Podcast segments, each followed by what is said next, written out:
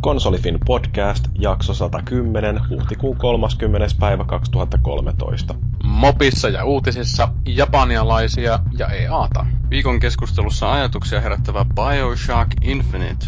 Peli käyntiin.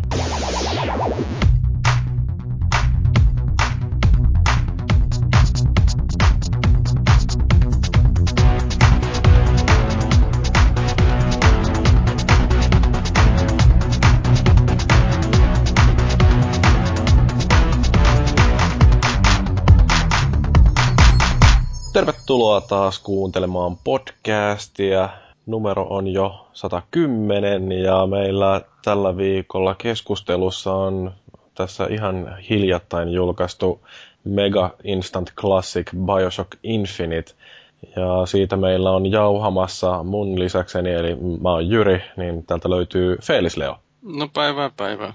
Bioshock on tai oli, mä pelasin sen jo, niin oli sen verran ajatuksia herättävä, että ihan, ihan mielelläni tulen jauheskelemaan aiheesta. Ja sitten sieltä löytyy Tuho Muursu.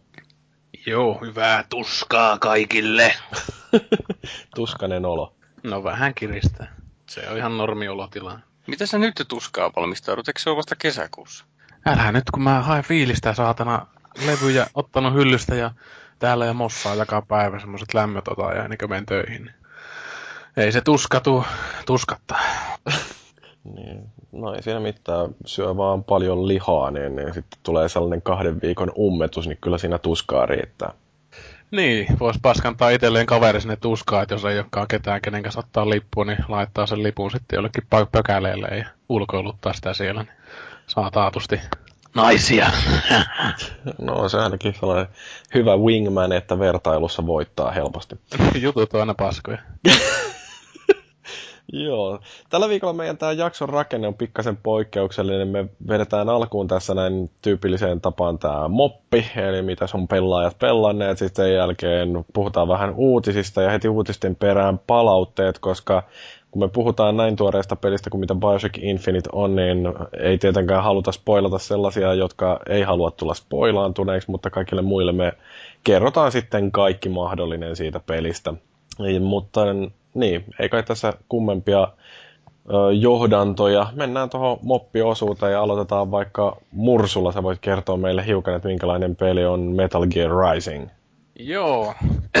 tota, arvostelua pitäisi tällaisesta kulttuurikappaleesta saa aikaiseksi, mutta se tuntuu hyvin nihkeeltä, kun ottaa huomioon, että kaiken maailman biosokkeja ja muita paskoja pitäisi tässä myös pelata. Ja tota, Risingihan on Platinum Gamesin pelastama tämmönen lätkintä-mätkintä Metal Gear Solid maailmassa. Ja tota, ihan mielenkiinnolla lähdin siihen peliin kuitenkin avonaisin mielin ja sieluin, koska kaikki mitä Platinum tekee on parasta, mutta toisaalta eipä sitä nyt oikeastaan kaikesta voi, kaikkea ei voi pelastaa.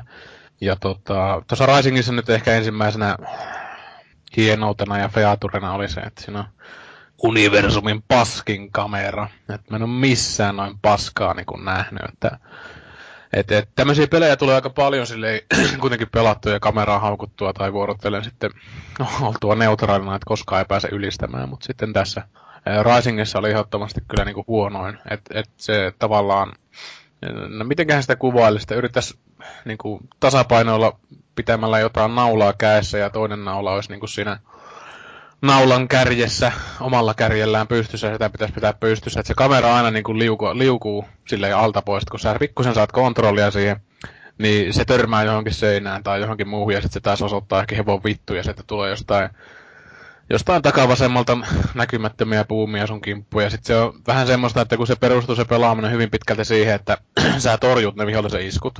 Ja se torjunta perustuu siihen, että sun pitää niinku Öö, ensinnäkin panna hyökkäysnappia, joka on ihan hieno mekaniikka. Että juuri kuin vihollinen osuu, niin sä panat hyökkäysnappia, mutta sitten sun pitää myös tatilla löytää se suunta, mistä se vihollinen hyökkää. Ja jos et sä näe sitä vihollista jossain, niin se torjunta on kyllä aika tota, kuolleena syntynyt. Ja useasti tulee sitten pataa. Et se on aika raju peli. Raju peli välillä, että mä aloitin vielä tyhmänä sitten sillä vaikeimmalla tahteli, että kyllä minä nyt tämmöisen yhden Risingin ja Hideon tapaan tässä, mutta en, on se vielä kesken. Ihan mielenkiintoinen peli silleen, että tota, no, onko muut tässä pelannut sitä vai Jäänkö tässä itsekseni niskalenkille? No en minä ainakaan, kun vastahan mä pääsin tutustumaan siihen alkuperäiseen Metal Gear Solidiin, mutta niin, niin. Uh, siis, oliko sä pelannut Bayonettaa? Of course, totta kai, sehän on se. Etkö sä nyt muista jumalauta, mä aina Niin, ylistän sitä, että Niin mä just muistelin, että sä oot sitä... Siinä on samanlaista reväkkyyttä tässä, että varsinkin näissä katskenessa on semmoista niinku tietynlaista öö, Raidenin kullin hiveilyä, että siinä on niinku aika kovat meiningit välillä. Mutta sitten toisaalta taas on niinku, tässä tulee ehkä se vähän ongelmansa vastaan, että se niinku, mm, vähän piilottaa, tai sen avulla on pyritty piilottamaan tämän pelin paskuutta.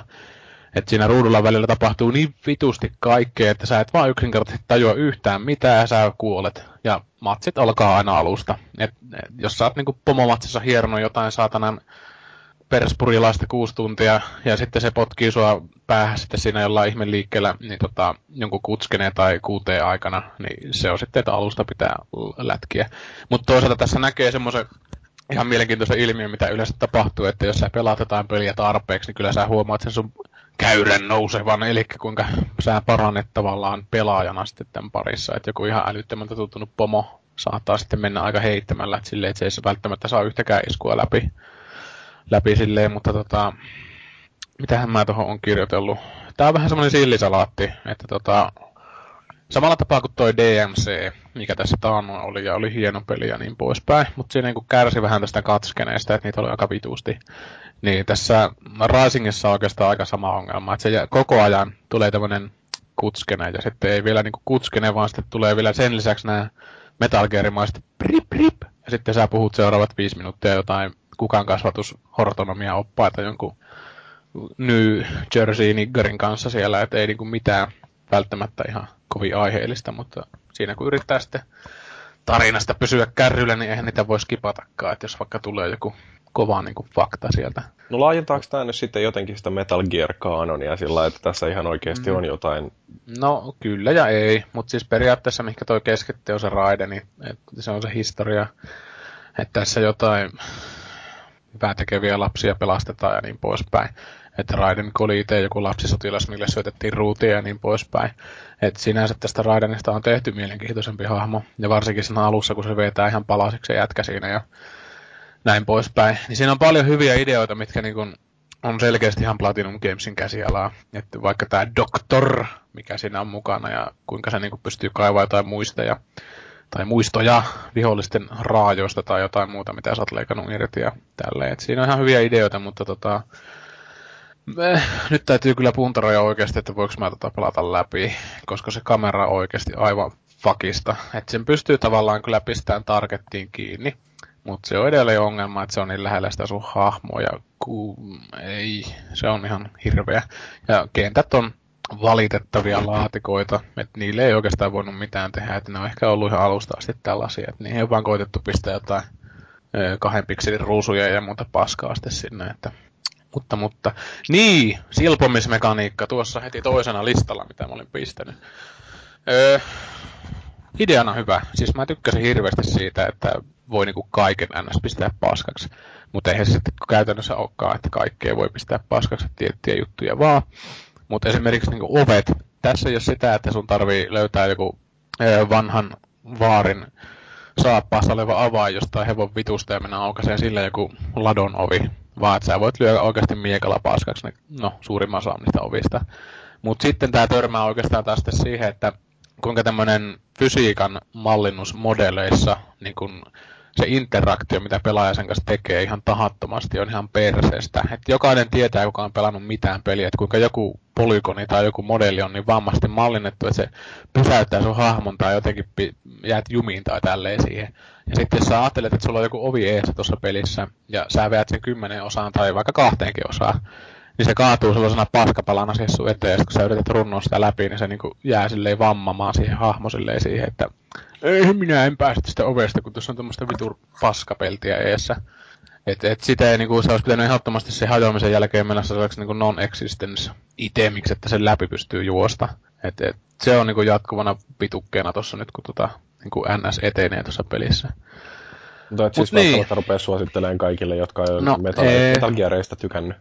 No en, enkä välttämättä niillekään, ketkä tykkäis Metal Gearista ja tämmöisistä 3D- tai näistä toiminta Action Jackson hakkauspeleistä, koska tässä on hyviä juttuja, mutta tämä on pääasiassa aika paska siinä mielessä, että koko ajan saa vittuuntua. En suosittele. Okei, okay, eli välttäkää kaikki.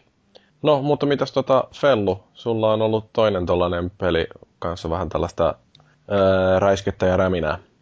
Joo, Army of Two, The Devil's Cartel. Niin tota, sanotaan nyt näin alkuun, että tällä hetkellä se on sellaista pätevää kolmen tähden viihdettä. Eli tota, se on parempi kuin ne kaksi aikaisempaa osaa siinä sarjassa, mutta ei se siltikään ole niin kuin loistava vieläkään.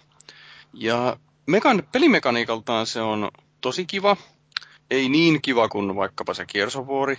Ja sitten maisemat on todella hienoja. Ja kenttäsuunnittelu on aika kekseliästä, mutta siellä ei ole mitään erityistä syytä tutkia niitä nurkkia, mikä on suuri menetys, koska siihen ulkoasuun on ihan selkeästi uhrattu paljon aikaa. Ja sitten vielä ne suojat hajoo, koska se on tehty tuolla Battlefieldin sillä Frostbite 2-moottorilla. Mutta se suurin ongelma on se tarina. Et tarina on hyvin yksinkertainen. Meksikossa ö, jonkun kaupungin pormestari, se on julkisesti vaalikampanjassa ilmoittanut, että hän hankkiutuu eroon näistä rikolliskartelleista, jos hänet valitaan. Ja se on palkannut suojaksensa T2VO, eli TWO. Äh, niin, World Organization. Joo, niin, eli, eli tämän palkkafirman, palkkasotilasfirman jengin suojelemaan itseään. No, hommahan nyt menee perseelle, ja sitten siitä ruvetaan ettiin sitä pormestaria sieltä, ja siinä sitten tapahtuu kaiken näköistä. Okei, juoni ei kuulosta kovin kummalliselta eikä se oikeasti olekaan, koska siinä ollaan vaan, siinä ollaan vaan palkkasotilaita, joka, siinä ollaan niinku töissä. Siinä ei ole minkäännäköistä semmoista henkilökohtaista motivaatiota jatkaa mitään. Ja asiaa vielä alleviivataan sillä, että ne henkilöhahmot on aika lailla persoonattomia ja nimettömiä niiden maskiensa alla. Että niin kun tämmöinen peli, jos, jos mikä, niin olisi hyötynyt semmoisesta, että siinä olisi ollut semmoinen joku vahva henkilökohtainen ote et tota, et se on se suurin ongelma. Et siitä pelistä puuttuu se semmoinen vetovoima. Mutta noin niin kuin, siis se on pelinä ihan hyvä, mutta se tarina vaan on semmoinen, että se ei niin motivoi pelaamaan itseään. Siinä ei ole tällä kertaa varsinaista kilpailullista moninpeliä, mutta siinä on tietysti tämä kooppi. No eikö se koko peli ole aikaisemminkin rakennettu sen koopin varaan aika lailla, että yksin pelattuna, ainakin mitä mä sitä kakkosta hakkailin, niin musta se oli aika tylsä. Joo, no, no tämä kolmonen on yksinkin pelattuna ihan, ihan viihdyttävä. Et siitä tarinaa kerrotaan kumminkin enemmän. Mutta koopiksen se nyt on tietysti rakennettu. Eli siis kolmen tähden pätevää viihdettä, mutta kun sen on pelannut, niin sen täysin persoonattoman tarinan takia, niin ei sitä jää mitään käteen. Mutta tässä, tässä pelisarjassa on kuitenkin niin paljon aineesta, että kyllä mä toivon, että se pelisarja jatkuu, mutta sillä tavalla, että ne oikeasti lois siihen sellaiset henkilöt tai tarinan, joka niin kuin, että se alkaisi jotenkin sillä palkkasotilasteemalla, mutta se muuttuisi jollakin lailla sitten henkilökohtaiseksi, että se rupeisi kiinnostamaan enemmän, mitä niille hahmoille tapahtuu siinä. Onko tuossa nyt sitten mitään vastaavaa kuin... Mutta tuossa, as it is, niin...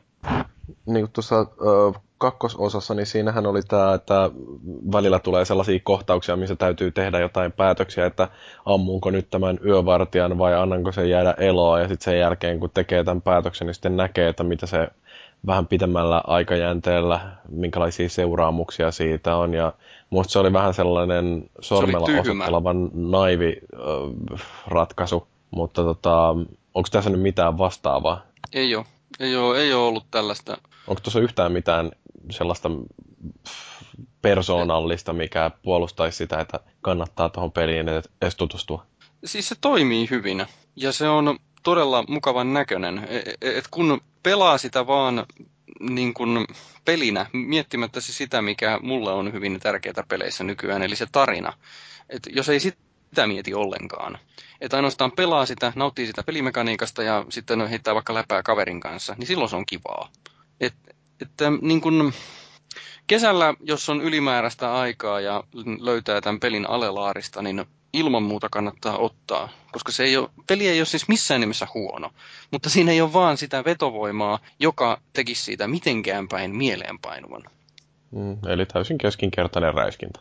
Öö, joo, kokonaisuutena. Ilman Okei. muuta näin. No, tässä on ollut kaksi tällaista don't buy-suositusta, tai no toinen oli sellainen varovainen, että alelaarista voi poimia, että no ehkä sitä kuitenkin aikansa hukkaa tollaiseen, että paremminkin voisi aikansa käyttää pelaamalla vaikka Bioshock Infinitea, mutta... Mm. Niin, no, mitä tästä opimme? Kannattaa kuunnella Konsolifin podcastia ja saada sieltä tällaisia pelin ostovinkkejä tai ostamattomuusvinkkejä. Mulla ei ole mitään tällä viikolla pelattua, kun mä oon niin ollut jotenkin haltioissani tuosta Bioshockista, että vaikka pikkasen oli hakkailu jotain Quantum Conundrumia, niin, niin totesin, että ei mulla oikeastaan yhtään mitään sanottavaa siitä.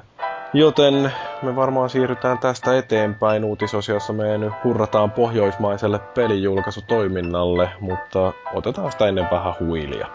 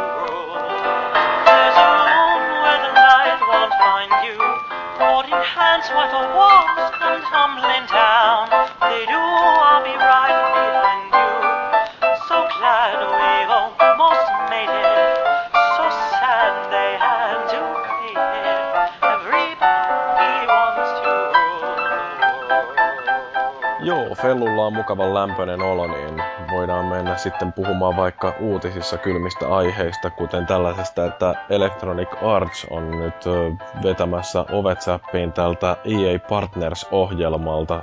Tämähän on tällainen hanke, joka on ollut jo pitemmän aikaa EAlla, että otetaan näitä ulkopuolisia kehittäjiä tavallaan ison julkaisijan siipien suojia ja annetaan niille pikkasen markkinointitukea ja mahdollisesti kehitysrahaa. Mutta kuitenkin, että studiot saa pysyä itsenäisinä ja sitten sen jälkeen julkaistaan pelejä ja sieltä on tullut tällaisia helmiä kuin Rock Band ja Crysis ja Valven Orange Box. Ja tota, sillä on ihan niin kuin hyvääkin jälkeä tehnyt EA Partnersi paljon, mutta nyt sitten kovat huhut kertoo, että tämä Proggis on tulossa tiensä päähän. Ja tämä nyt osittain liittyy siihen, että tuolla EAlla on jengiä lentänyt pihalle sen jälkeen, kun Riccatello sai kenkää tai eros tehtävästään. Ja sitten siellä on muun muassa vähän aikaa sitten hankittu tämä Playfish, josta EA maksoi ö, 300 miljoonaa dollaria. Ja ne on tällaisia Facebook-pelikehittäjiä, niin niiden kaikilta uusilta projekteilta, niin niiltä on nyt sitten vedetty rahoitus pois. Eli mitään uusia Facebook-juttuja ilmeisesti EAlta ei ole tulossa. Et tosiaan niin kuin aika synkkiä uutisia tuol- tuolta EAN suunnalta. Valopilkkuna ehkä nyt se, että Respawn, joka on siis tämä Jason West ja Vince Champela, jotka lähti Activisionilta sieltä Infinite Wardilta ovet paukkuen, niin tämä niiden uusi studio niin on edelleen jatkamassa omaa prokkistansa siellä, joka oli siis tämän EA Partnersin alla otettu kehittäjille ja sama juttu myöskin Insomniac Games, joka tekee aiemmin Overstrikeina tunnettua Fuse-peliä, niin nämä projektit edelleen on käynnissä.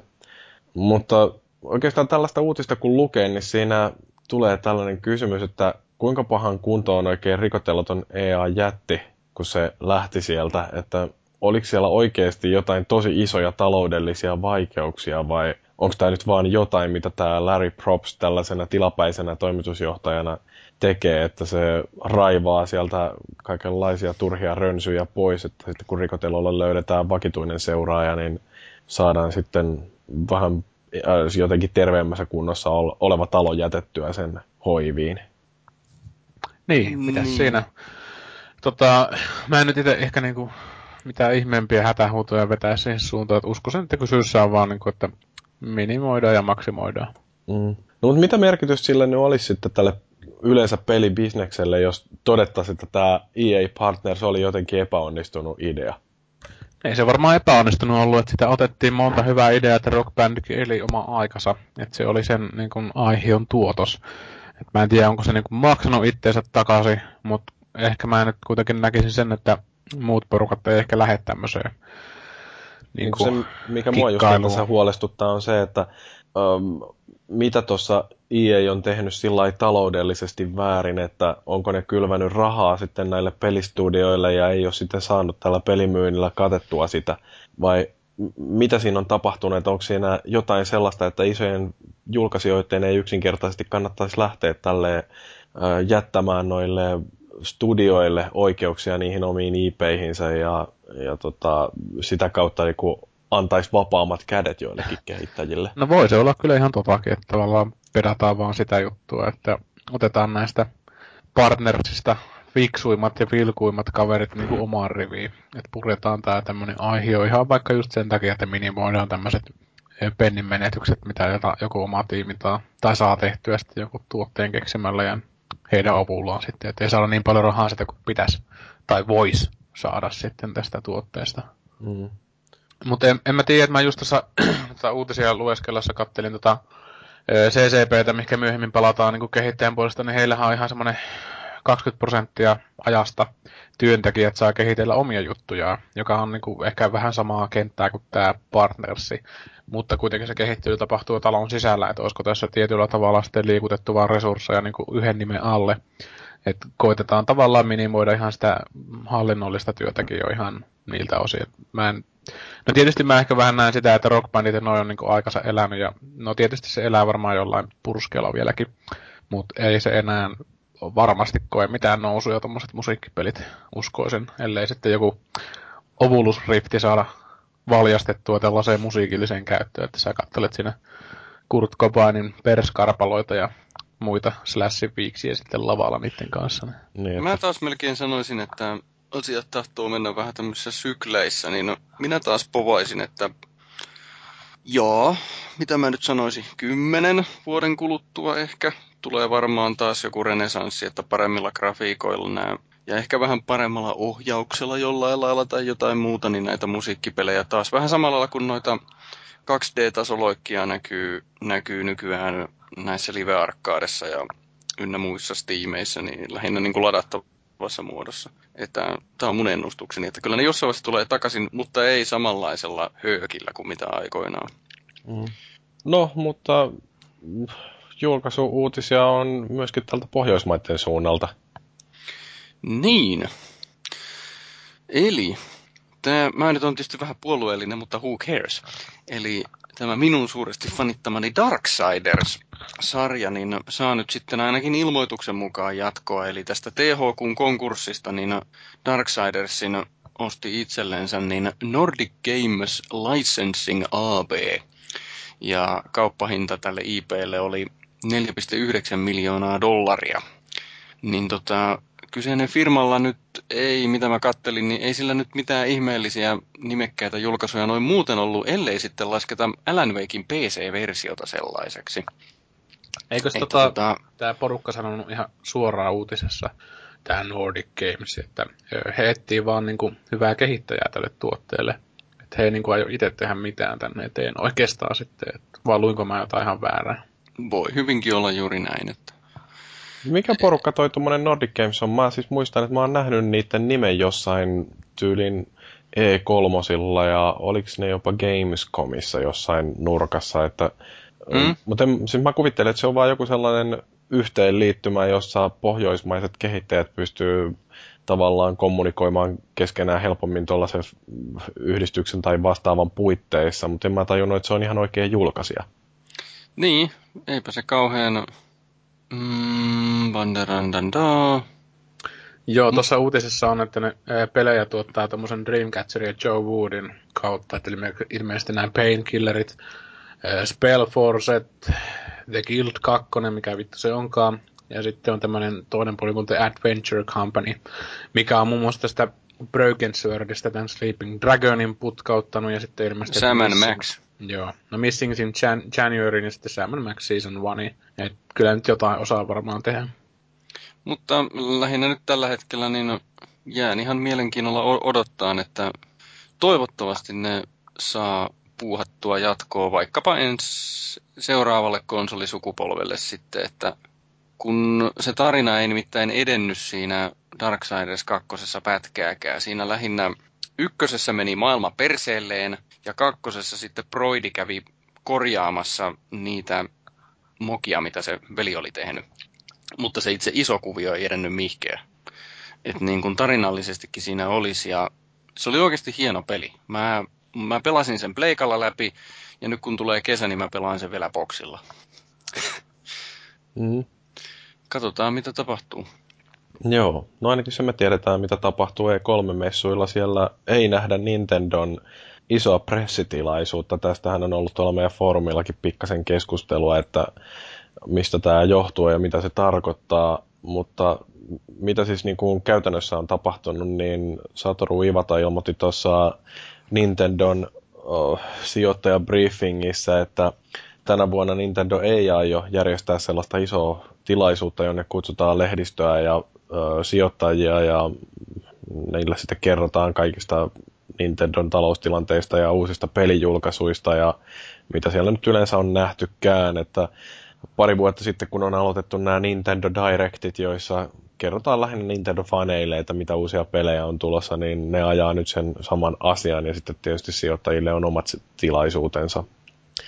Mutta tota, niin, kysymys tässä oikeastaan kuuluu, että miten tämä nyt vaikuttaa sitten Nintendon näkyvyyteen, varsinkin tässä mainstream-mediassa, kun on vuoden isoin lehdistölle tarkoitettu pelitapahtuma, ja siellä sitten ei pidetäkään tällaista esitystä lehdistölle. Kummastuttaa. Hämmästyttää pientä kulkijaa.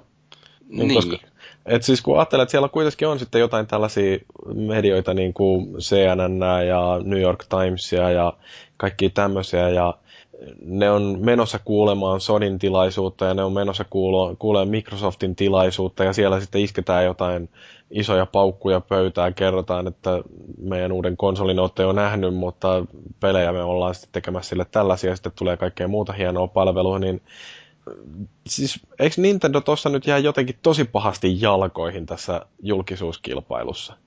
No juuri se mullekin tässä mieleen tulee, että mä oon, no koska se vii tuli, 2006, niin mä oon 2007 vuodesta lähtien vähän hämmästellyt tätä Nintendon taktiikkaa, kun tuntuu, että se menee niinku ihan, ihan eri polkuja kuin mitä kukaan muu, ja sitten kun se Wii U ja 3DS ei ole nyt ollut sellaisia menestyksiä kuin mitä ne vissiin toivo, niin Tämä tuntuu olevan niinku just päinvastoin, mitä ne tarttis, kun ne nimenomaan mun mielestäni kannattaisi panostaa siihen, että he saavat paljon sitä julkisuutta ja julkistavat hyviä pelejä ja bla bla bla. Niin nyt sitten ne, joku ihmeen Nintendo Direct-tilaisuus jossakin, what the fuck?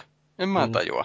Niin, no siis äh, tämähän ei tarkoita sitä, etteikö Nintendo olisi paikalla tuolla messuilla ja etteikö ne järjestäisi jotain sellaisia suljettujen ovien takana tilaisuuksia. Mutta sitten sekin, että kun ajattelee, että noi isot pressitilaisuudet, äh, joista ilmoitetaan etukäteen ja niitä mainostetaan ja sinne sitten tulee tosiaan kaikki ja siellä kerrotaan ne kaikkein isoimmat jutut, niin ne on sellaisia, mihin mielellään nämä isotkin mediatalot sitten lähettää noita ö, omia toimittajiansa kuulemaan, että mitä on nyt sellaista tietämisen arvosta. Että sitten jos siellä suljettujen ovien takana kerrotaankin jotain mielenkiintoista, niin välttämättä nämä New York Timesin kirjoittajat, niin ei ne osaa sitten mennä niihin tilaisuuksiin tai niitä ei kiinnosta, koska siellä ei ole kaikkia muitakin paikalla, joilta sitten voi kysyä, että mitä tämä oikein käytännössä tarkoittaa. Et, onko se sitten vaan niin, että Nintendo yksinkertaisesti ne ei uskalla järjestää tuollaista tiedotustilaisuutta sen takia, koska ne tietää, että ne jää niin pahasti Sonyn ja Microsoftin jalkoihin tuossa julkisuuspelissä, koska ei niillä ole yhtään mitään kerrottavaa. No, todennäköisesti tämähän se syy just varmaan onkin. Ja tota, se mikä piti tässä nyt vielä sanoa, niin justissa nämä isot lehdistötilaisuudet, niin tämähän on tietysti oikein nörttitapahtuma sillä lailla, että meillä on muun muassa ollut pienellä kaveriporukalla sillä lailla, että kokoonnutaan, no yleensä nyt ollaan mun kämppään kun muilla on lapsia, niin kokoonnuttu tähän mun kämppään ja sitten siihen varataan sipsiä ja siideriä ja muuta vastaavaa ja sitten linkitetään tietokone tuohon mun isoon telkkariin ja Siis vähän samalla kuin jokut kokoontuu kisastudio ja kattelee jääkiekkoa, niin on katteltu näitä, näitä lehdistötilaisuuksia. E- eli se on niin kuin, se iso lehdistötilaisuus on ollut monta vuotta semmoinen tietynlainen, ähm, miten sen sanoo, semmoinen tilaisuus, jossa ne, se iso julkaisija ottaa niin kuin kontaktia lähinnä netin välityksellä niin myöskin tähän tavalliseen rahvaaseen. Niin nyt kun siitä jää pois kokonaan se Nintendo, niin no, mutta syy on varmaan juuri se, mitä sä sanoit, että, että ei kannata mennä taisteluun, jonka tietää häviävänsä. Mutta tämä oppi muun muassa Kirsavuorista aika hyvin. Mm. Tietysti tuossa on Nintendolla se ongelma, että ne joutuu siihen taisteluun, halus ne tai ei. Että kysymys on vaan siitä, että meinaako ne itsekin lyödä muutaman iskun vai ottaako ne vaan sitten takapäin sisään. Että, että toi niinku, voi olla niille kyllä melkoisen paha päätös, varsinkin kun ajattelee, että niillä on tämä talousluvutkin ollut sillä pikkasen huolestuttavia, että justiin tässä samassa sijoittajabriefingissä niin kerrottiin, että muun muassa tätä Wii Uta on tämän vuoden ensimmäisen kvartaalin, tai itse asiassa Nintendo tilivuoden viimeisen kvartaalin aikana niin myyty maailmanlaajuisesti, siis maailmanlaajuisesti 390 000 kappaletta, mikä on käsittämättömän huonosti, kun ajattelee, että tuollainen määrä saattaa jotain Xboxeja mennä tuolla marraskuun myydeissä yhden kuukauden aikana. Siinä on se, se että niiltä puuttuu se, ne S-pelit vielä toistaiseksi. Että... Mm, mutta se, että mitä pitemmälle mennään tässä ja mitä enemmän toi Sony ja Microsoft saa toisaalta huomiota, ja kun niiden julkaisupäivä alkaa lähestyä, että konsolit tulee oikeasti kauppoihin ja niille löytyy tosi paljon paremman näköisiä pelejä ja vähitellen kaikki third partit siirtyy tukemaan pelkästään näitä Sony ja Microsoftin uusia konsoleita, niin Nintendolla on todella vähän enää aikaa vakuuttaa ketään siitä, että kannattaa ostaa tuota konsolia jotain muutakin kuin näitä perinteisiä Nintendon pelejä varten. Ja tässä oikeastaan tullaan just siihen ongelmaan, että Nintendo saa haalittua ne omat faninsa ostamaan sen konsolin, mutta kun riittääkö se enää? Toi Wii oli sillä loistava esimerkki tällaisesta Blue Ocean-strategiasta, että lähdetään sellaisille merille, missä ei ole ketään muuta, eli myydään kasuaaleille. Mutta ne sai myytyä kasuaaleille sen pelikonsolin. Nyt kas- kasuaaleja ei enää kiinnosta pelikonsoli, niin kelle ne tätä Wii Uta meinaa myydä? Mutta tuossa Wii U-markkinoinnissa on oikeastaan vähän semmoinenkin ongelma, että se ei kiinnosta konsolina, koska jos ajatellaan öö, kosketusnäyttöä, niin se on arkipäivää aika paljon, että jos mietitään kosketusnäytöjä ton kapulan eroja niin kuin markkinointituotteena, niin on aika tota, en mä niin kuin helpompaa tuotetta näin myyä kuin joku kosketusnäyttökonsoli. Mutta jos sitten se ei mene kaupaksi, niin sitten se on niin kuin, vähän niin kuin game over. Mm. Niin, no se justiin, että siis Nintendohan valittaa sitä, että kuluttajat ei ymmärrä, että mitä lisäarvoa ne saa tästä uh, uudesta konsolista, että, mutta se, että onko se sitten oikeasti kuluttajien ongelma vai onko se Nintendon ongelma, että jos mä en ymmärrä, että minkä takia mun pitäisi ostaa jotain, niin ei mua harmita se, että mä jätän sen ostamatta, mutta Nintendo varmasti jättää, siis jää harmittamaan se, että mm-hmm. joku ei Mut se Nintendo on tavallaan ollut samalla tyyp- saman tapaa kuin Apple, semmoinen kulttuurituote, että se on niinku uskonto aika monelle tyypille. Et mitä Fellu just sanoi tuosta kisastudiosta, niin se on itselläkin varsinkin nuorempana Nintendo on tarkoittanut yhtä kuin pelit. Niin tavallaan se on vähän kuin formulasta häviäisi Ferrari tai NHLstä Teemu tai jotain tämmöisiä, että suuret tekee nyt tietä sitten uusille, uusille jutuille. Että on se niin kuin tietyllä tapaa se niin surullinen aikakauden päätös. Että vaikka tästä nyt ei firmaakaan menossa ihan hetki, hetken konkkaan tai muuta, niin nykyisellä meiningillä mä en näe kauhean, niin kuin, no, en näe kauhean kaukana sitä, että siirrytään pelkästään käsikonsoleihin tai sitten kolmanneksi osapuoleksi jopa Sonylle tai ehkä nyt sitten Sonyä piikittääkseen Microsoftille. Mutta jotenkin sitten tämä tilanne, että nyt ei ole niinku selkeästi paukkuja mihinkään, niin turha sitä lähtee isolla tota, rahalla kertomaan, että hei, me tehdään tätä samaa, mitä muut teki viisi vuotta sitten. Mm. Joo, siis eihän Nintendolla ei taloudellisesti ole mitään huolenaiheita, että sillä ei, vielä ne ainakin voi mainostaa sitä, että niillä oli voitollinen tilivuosi, mutta toisaalta tuon viimeisen tilivuoden aikana niin ainoastaan toi lokamarras joulu kvartaali oli sellainen, jolloin ne teki voittoa, että kaikilla muilla kvartaaleilla ne teki tappiota itse asiassa. Mutta sitten niillä on kassassa kuitenkin vielä 11,5 mm. miljardia euroa, että sillä pyörittää tuollaista firmaa ja noilla tappioillakin jopa niin, niin aika monta vuotta. Mutta se on jotenkin, että toi Nintendo on ollut aika kauan niin kuin siinä sellaisessa yrityskulttuurissa, mitä mun on oikeasti niin kuin hirveän vaikea ymmärtää.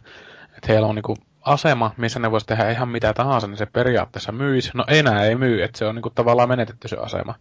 Mutta niinku se, että ne olisi niinku työntänyt sitä rahaa oikeasti johonkin pelin kehitykseen. Että ne olisi tehnyt niitä helvetin Nintendo Quality, niinku Nintendo Seal of Quality-pelejä niinku oikeasti enemmän kuin yhden... Laatuhylje. Niin, juuri tämä. Mutta että oikeasti niinku työntänyt sitä tavaraa markkinoille. Et tokihan siinä pääsee sitten tuohon, että ollaan niin kuin tota, Supercell, että tehdään yksi peli ja myydään sillä enemmän kuin EA 900 pelillä. Et tietysti laatu on aina laatua, mutta sitten se, että tota, nyt se oikeasti joudutaan puntaroimaan, että tarviiko niiden muuttaa markkinointistrategiaa tai yritysstrategiaa. Et selkeästi ihmiset nyt niin kuin äänestää ostamattomuudellaan tota uutta laitetta vastaan. Ja siinäkin oli ihan mielenkiintoinen pointti tuolla foorumeilla, että jotkut luulee tätä Wii Uta niin kuin lisälaitteeksi tuohon vanhaan Wiihin, minkä puolesta sitten välttämättä ei mennä edes kauppaan niin kuin kyselemään sitä laitetta.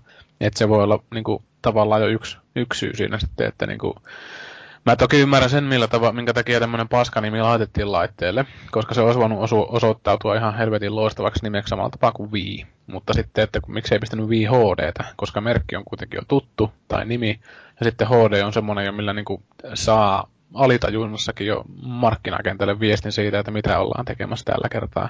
Ja jenkit varsinkin, kun tai Wii kaikessa. Niin Wii 2 Niin no Wii 2, kyllä joo, mutta HD on ehkä vielä niinku selkeämpi siinä mielessä, että ja kun Jenkillä varsinkin on joka helvetin jutussa, että HD in high definition. Mutta jos niin kuin Nintendossa on ihan sama siinä ollut sitten, niin siitä ei olisi tarvinnut miettiä, mutta Wii U, siinä, ei, siinä on vähän niin kuin samat markkinointitoimistot ollut varmaan palkoilla kuin tuota Sonylla aikanaan sitä Black and White-kuvioissa, että ei ole pahemmin mietitty, että mitä tehdään. Mm. Niinpä. Mutta niin, kyllä mä nyt ainakin itse. Onhan ne sillä messuilla paikalla ja näyttelee jossain lakana alla, että hei, hei, meillä on tämmöinen linkki täällä tällä kertaa, että vituttaako tai tekeekö muuta kutaa. Mutta sitten se, että ne on niinku pois isoilta lavoilta on mun mielestä selkeä, selkeä niinku myönnytys sille, että ei, ei tässä oikeasti millä paukutella, niin turhaan me mennään kertomaan samaa, koska se tulee niinku sitten kääntyy vielä enemmän vastaan, jos kerrotaan samat jutut niinku isolla lavalla, mitä ne jo sillä vitun Nintendo Directissa kertoo. Ja sitten siinä oli yksi perusteluhan se oli se, että jutut vuotaa kuitenkin, vai onko se joku nettiperustelu joltain fanaatikolta taas ollut, että jutut vuotaa nettiin kuitenkin, että ei tätä E3 kannata pitää ja blää blää blää. Ja se oli mun mielestä ihan mielipuolista kommentointia, kun ajatellaan kuitenkin, että CNN, justiinsa nämä tämmöiset muut valtamediat ovat paikan päällä. Ja sun ei tarvitsisi niinku saa sitä, tai se olisi niinku PR, ihan helvetin pienellä panostuksella suhteellisesti niin kuin markkina, koko vuoden markkinointiin. Että eihän sen lavan pitäminen maksa kuin jonkun mitään paristaa tonnia maksimissaan. Lavatilat no, on se, ja muut. on se kalliimpaa varmaan tuolla E3, että siellä veikkaan, että se on no, sellainen puolentoista Nintendo... miljoonan budjetti, jos sinne lähtee niin, jotain standia siis Koko markkinabudjetti vuodessa. Mm. Ja kun ajatellaan, että kuinka paljon sitäkin myllätään sitä tapahtumaa jo niin kuin nettimedian, no varsinkin meidän niin kuin peli, tai ketkä on kiinnostunut pelialasta, niin niiden toimesta niin kuin jo etukäteen. Ja sitten se, että kuinka paljon niitä puretaan, niitä, ne on niin kuin pinnalla pitkä aikaa, koko kesä, no E3, ja niitä puhutaan sitten niin kuin pitkä aikaa, ja ei niin kuin lähtenyt tällaiseen mukaan, niin se on vähän, se on vähän semmoinen juttu, että siellä taitaa joku nukkua, kenen pitäisi olla hereillä. Mm. Joo, no, mutta näitä varmaan tulee lisää vähän vastaavan tapaisia uutisia kuin mitä on toi Nintendo ja nyt myöskin 2K Games on ilmoittanut, että juu, että ei olla tuolla E3 2K meinaa jättäytyä itse asiassa messuilta kokonaan pois, että siellä ei näy niitä millään lailla. Take Two kyllä, eli tämä 2K Gamesin omistava yritys, niin ne meinaa olla paikalla, mutta 2K ei ole, ja todennäköisesti ei myöskään Rockstar, koska ne ei ole koskaan E3. Mutta vähän positiivisempia uutisia ainakin mulle. Tällainen uutinen tuli, että Ratchet Clankista ollaan tekemässä elokuvaa, ja tähän tietysti niin kuin on ihan loistava juttu. Siitä julkaistiin jonkinnäköinen traileri, jossa Captain Quark potkii lavasteita ja valittaa ja sitten sen jälkeen sille äh, heitetäänkin tää, näin, tää diskopalloase viereen ja se rupeaa joraamaan kovasti ja se oli ihan hupaisa pikku traileri. Äh, ja mitä tästä elokuvasta nyt tiedetään, niin ohjaajan pallille astuu tällainen kuin Cherikka Cleland, josta me ei ihan hirveästi aikaisemmin olla kuultu. Seillä ei ole mitään sellaisia isoja näyttöjä, että se on TV-sarja nimeltä Animism ollut ohjaamassa, mutta sen IMDB-arvosana on jotain 4,2, että ei mikään kauhean loistava tuotos ilmeisestikään. Ja sitten se on ollut tuolla animointiporukassa Finding Nemossa ja Toy Story 2, että kyllä se nyt jotain tietää elokuvien tekemisestä ja toivottavasti tämä Ratchet Clank nyt sitten on ensimmäinen sellainen ihan loistava näyte taidoista. Käsikirjoittajana on sitten näitä Ratchet-pelejä kynäillyt DJ Fixman, jonka käden jälkeen on myöskin Resistance 2 ja Fusein käsikirjoitukset.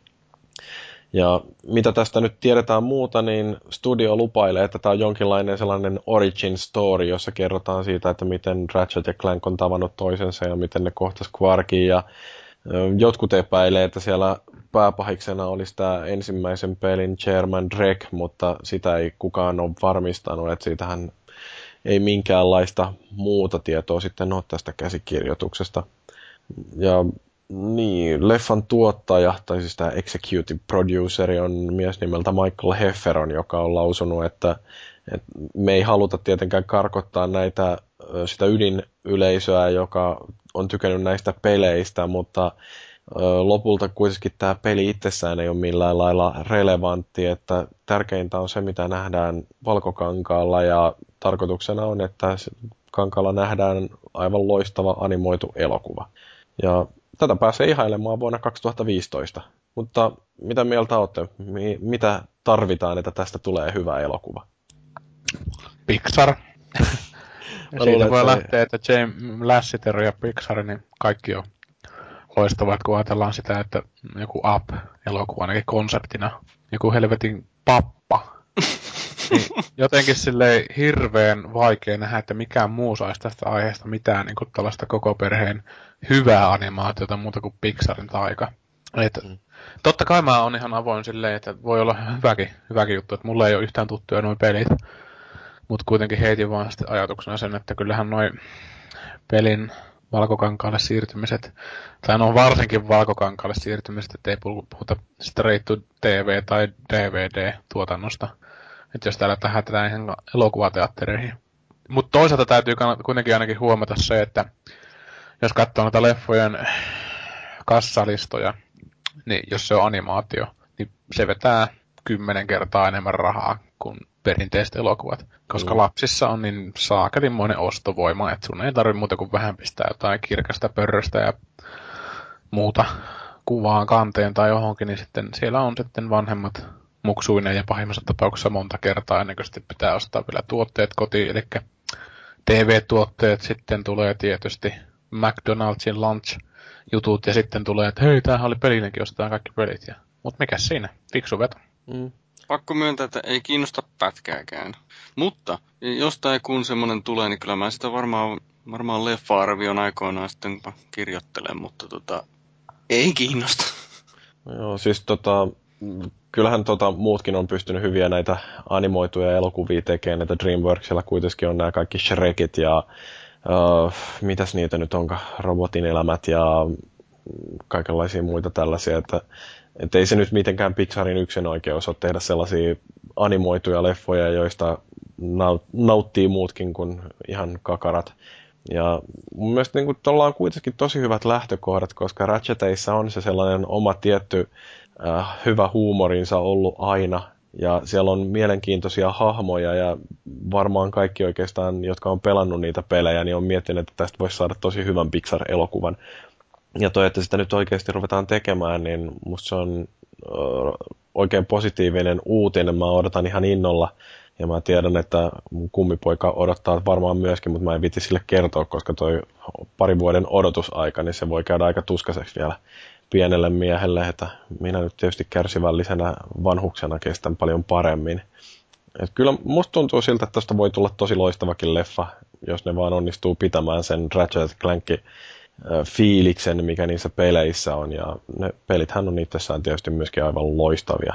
Mutta onko noita jotain muita sellaisia koko perheen pelejä, joista voisi tehdä sitten koko perheen elokuvan, joka kiinnostaisi ehkä Felluakin sitten enemmän? Viva Pinjaatta. Niin, Fellun perheessä katsotaan sitten Gears of Waria, niin siitä lähtökohtaisesti. kun se tuli rajoite, että koko perheen peli, niin se onkin jo vähän vaikeampi. Tuota, tuota. Mitä? Onhan sillä hyvää Mario-elokuvaa. Dennis Hopper. No tota niin, Hitman-elokuva, ei se ole lasta. En muuten keksi kyllä nyt äkkiseltään. No se Mario nyt, no okei, okay. Metroid-elokuvan mä haluaisin nähdä. Tämä se- meinaan se Other M, se viimeisin Metroid-peli, niin siinä oli jo ihan sel- selkeää, selkeää tavoitetta tällaiseen oikeasti tarinankerrontaan, niin no joo, se olisi Metroidi. En kyllä itse asiassa muista, mitähän se oli kielletty se Metroidi. Mm, onhan noista linkeistä tehty animaatiota ja Joo, mutta se on, ei kun onpas, niin joo. Löytyykö Boxilta yhtään sellaista peliä, mistä oikeasti voisi yrittää tehdä jotain? Eikö se Vivapin ja tästä ole tehty ihan oikea sarjakin? No siis kai oli, ja se oli kai tarkoituksenakin, että siitä tehdään TV-sarja, jolla voidaan sitten myydä Viva Pinjaatta pehmoleluja kakaroille. Mass Effectistähän on animaatio, Joo, mä, mä oon arvostellutkin. Ei se kovin Siitä ei kummonen ollut ollut. lasten kamaa. No se ei ollut lastenkamaa, niin. Mikähän nyt sitten? Tää on just tää, kun... Banjo et Kazooie, vai mikä se oli se? No joo, no se. Tää on just tää, kun pelailee lähinnä just näitä K18-pelejä. Ei siksi, että ne olisi jotenkin raakoja, vaan siksi, että kun niissä käsitellään aikuisia teemoja. Niin sitten kun pitääkin yhtäkkiä miettiä, että mikä olisikin lapsille joku tämmöinen sopiva, niin eipäs keksikkää. Hmm. No tuommoinen vähemmän lapsille sopiva on tämä Heavenly Sword. Siitä myöskin mainittiin, että hei tästä on varmaan, tai itse asiassa tämä oli niinku varma tieto, että sama studio, joka tekee tota Ratchet-elokuvaa, niin niillä on ö, työn alla myöskin tällainen tietokonegrafiikalla tehtävä animaatioleffa Heavenly Swordista, mutta se ei tule elokuvateattereihin, se on tällainen direct-to-DVD-julkaisu. Ja mua ainakin kiinnostaa nähdä, että mitä siitä tulee, koska se peli oli edelleen aika vaikuttava, ja voi herra Jumala muuten meidän täytyy tehdä siitä jossain vaiheessa se LTTP-jakso. Mutta sitten meillä oli uutinen vielä TV-sarjasta, joka on ehkä tulossa. Niin, tässä nyt on tää TV-kansoittuminen läsnä, että itse korkkasin semmoisen Defiance Skifi-sarjan ensimmäisen vartin tuossa hetki sitten ja tuli, no olihan se semmoista, mutta joka tapauksessa aikaisemmin viittaamani CCP, joka muun muassa EVE Onlinein, tai no lähinnä sen taustalla on, niin on sitten tämmöistä TV-sarjaa tästä kaavailemassa ja siellä on tällainen islantilainen suuruus Baltasar Kormakur, joka tota, pilotoi sitten tätä ohjaajan roolissa tätä konseptia ja ilmeisesti tarkoituksena on fanien storien inspiroimaa matskua tehdä jonkunlaisesta dystopiasta, missä sitten on madonreikiä ja muita avaruusartefakteja ja aspekteja toki. Mutta tota, niin, itse tykkäsin ajatuksesta, mutta sitten toisaalta mietin, että tai mä haistelen tässä tämmöistä hyvin vahvaa Stargate Universen kautta Outcastin kautta, mitäs näitä feilanneita skivisarjoja oikein on. Et, et toi Even Miljö ei oikeastaan silleen inspiroi mitään kauhean hyvää tarinallista lähtökohtaa, että tokihan storit ja hahmot on aina tapauskohtaisia, mutta toi lähdemateriaali on vähän semmoista sottasta paskaa, että sitä ei ole koskaan oikeastaan kehitetty, muuta kuin, tai niin kuin alku ei kehitetty, mutta sitten lisäosissa vähän luotiin näille eri puolueille vähän tämmöisiä niin kuin NOD- ja GDI-mäisiä piirteitä ja siitä sitten täytyisi ilmeisesti ammentaa tällaista sarjaa ja mä sitä sitten mietin, että jos se niin näyttää hyvältä, niin, niin siitähän saa hyvän ruudunsasteen sitten olohuoneessa, jos on semmoinen satatuumainen telkkari, että pelissä itse harrastelin sitä, että lähinnä lensin keskelle hevohelvettiä ja kuuntelin John Hallurin tekemään helvetin hyvää avaruusambienttia ja kattelin, kun moukarit ja murkulat lentelee avaruudessa ja mietin, että hmm, avaruus on hieno paikka. Mutta CCPssä oli myös toinen tämmönen lähes akuutti juttu. Itse asiassa mä taisinkin sanoa sen. Siinä on se 20 prosentin porukka, mikä niillä kehittelee omia juttuja niin ne oli tehnyt tähän Ovulus Riftiin liittyen jonkun pienen projektin, jota oli promonut jossain messuilla hetki sitten.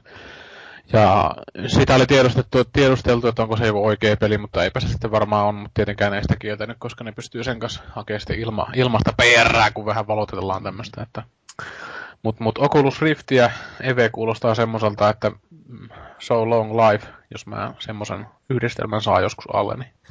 Joo, meillähän saattaa olla mahdollisuus päästä näkemään sellainen sillai, ihan niin kuin livenä jossain vaiheessa, kun yhdelle konsolifinin entiselle ylläpitolaiselle on tulossa.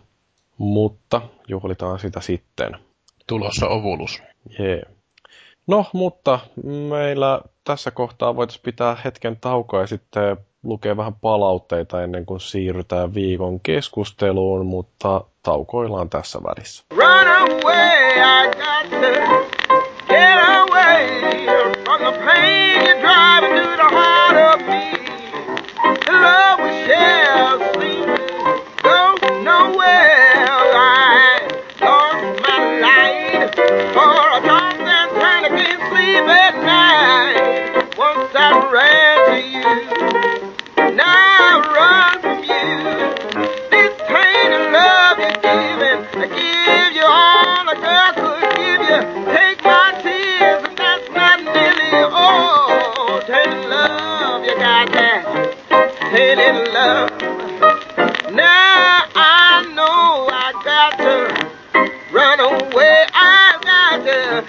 get away.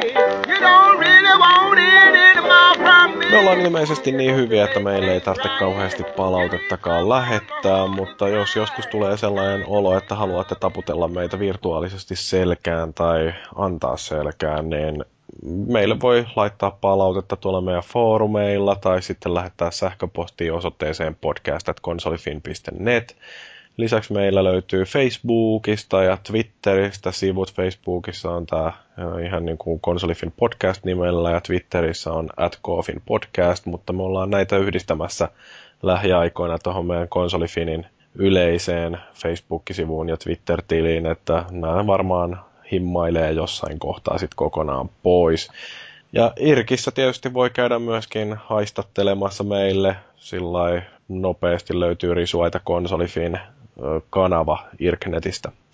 Mutta mitäs meillä nyt täällä palautteita onkaan? Jarppa on viime pelin keskusteluun. Tämä varmaan liittyy johonkin, mitä mä sanoin, niin retropeleistä todennut, että parempihan niitä on pelata kuin huonoja nykypelejä.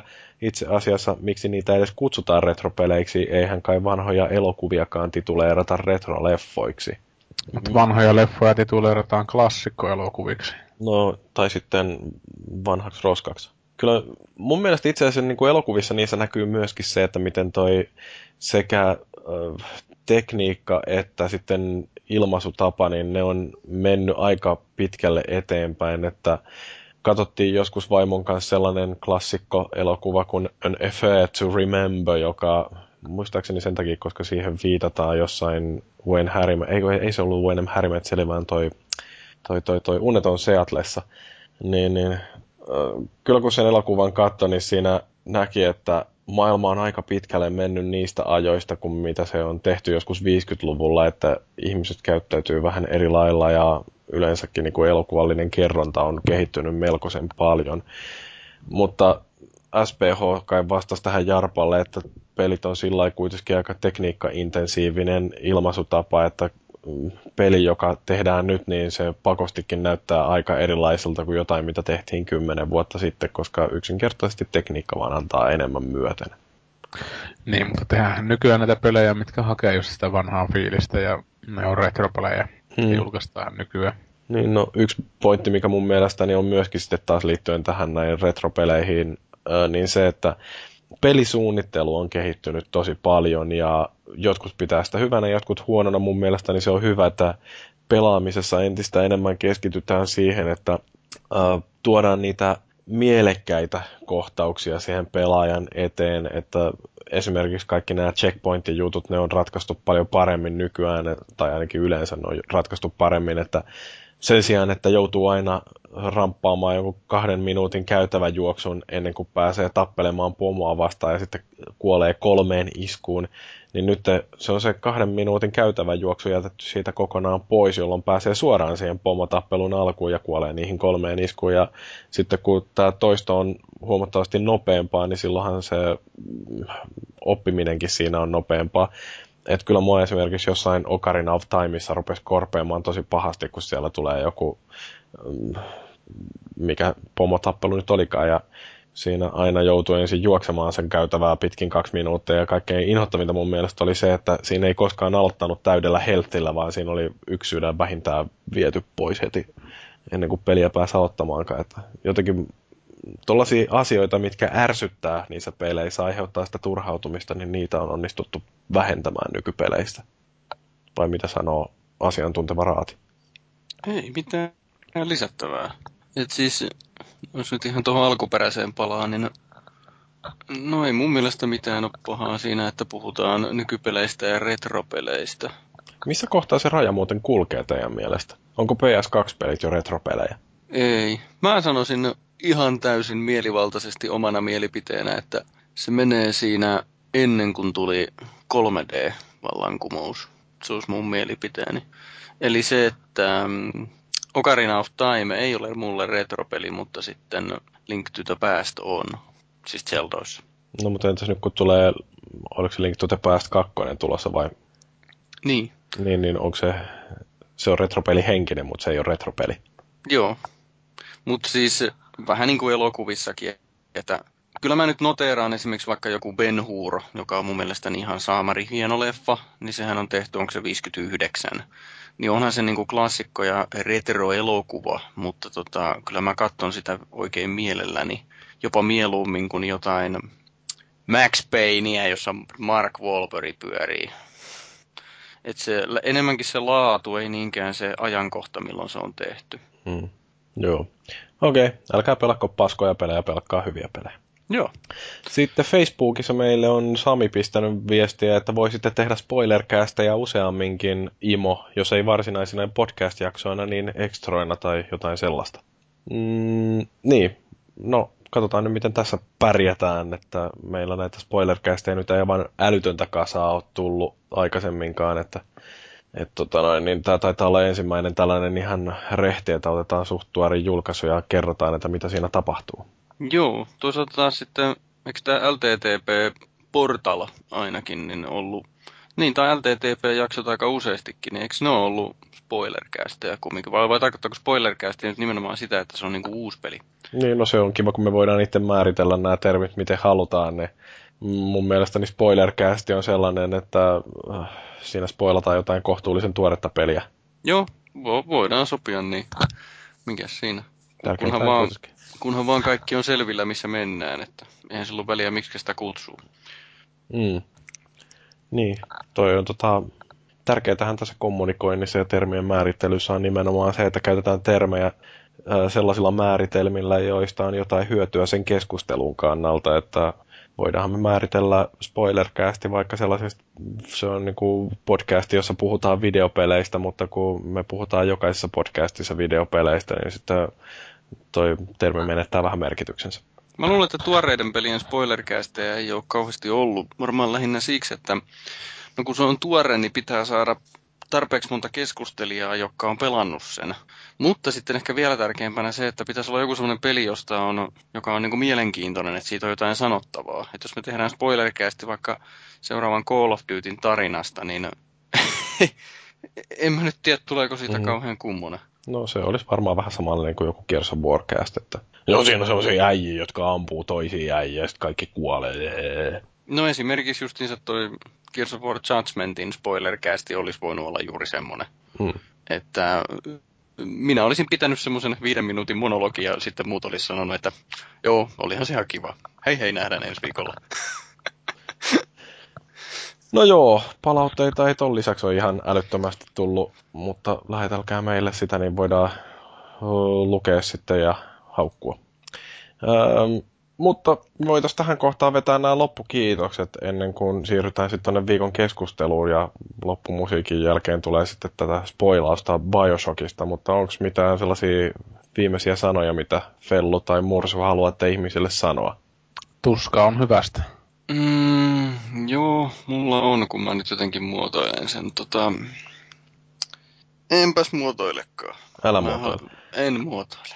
Joo, sitähän me vähän mietittiin tässä, että pidetäänkö me kesällä lomaa, koska mä ainakin meinaan kadota maasta taas muutamaksi viikoksi, niin voi olla, että julkaisutahti näillä meidän podcasteilla hidastuu hiukan, että onko se sitten, että heinäkuussa ei tule yhtään jaksoa vai että mennään kesän ajaksi sellaiseen tahtiin yksi jakso kahdessa viikossa, mutta minä menen kuitenkin länsirannikolle Yhdysvaltoihin ja käyn muun muassa Comic-Con messuilla katselemassa sarjakuvia ja videopelejä ja TV-sarjoja ja oli siellä jotain elokuviakin. En kuitenkin cosplayta met kattoo. Niin, ja pukeudun siellä itse joksikin kissanaiseksi. Pukeudut Jyriksi. Ja minä lähden kesällä varmaan roadtripille. Öö, Tampereella. ja, no ei ehkä Tampereelle, mutta vaikka Turkuun. Ei, ei Turkuun kannata mennä. Ei vai? Se on vaarallinen paikka.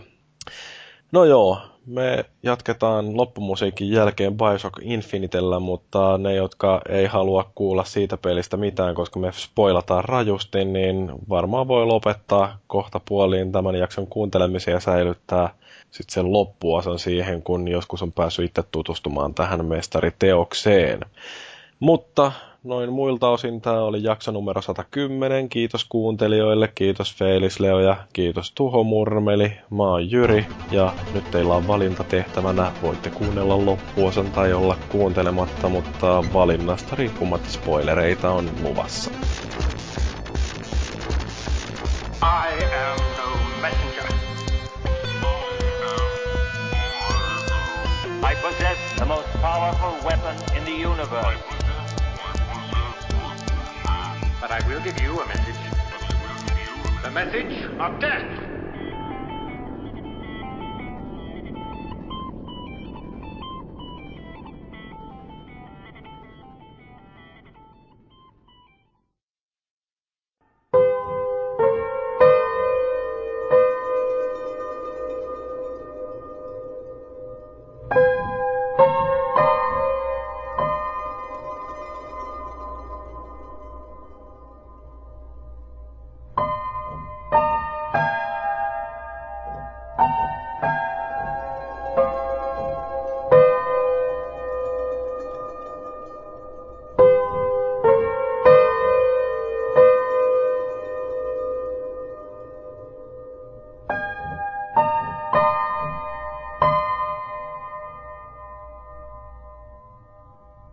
Nyt sitten viimeisen kerran spoilerivaroitus. Me meinataan puhua Bioshock Infinite-pelistä ja me täysin varoittamatta kerrotaan sellaisia olennaisia osia siitä pelistä, jotka voi pilata ihmisen nautinnon, joka kovasti tykkää kokea kaiken ensimmäistä kertaa tietämättä yhtään ää, mitään, että mitä on luvassa, joten jos jatkat tästä eteenpäin, niin me ei välttämättä oleteta, että olet pelannut pelin, mutta me oletetaan, että sua ei haittaa kuulla, mitä siinä pelissä tapahtuu. Mutta aloitetaan ihan tällaisella pohjustuksella, että Oletteko te pelannut aikaisemmat Bioshockit ja mitä mietteitä teillä on niistä peleistä? Kaikki on pelattu. Ja kakkonen on musta vähän aliarvostettu.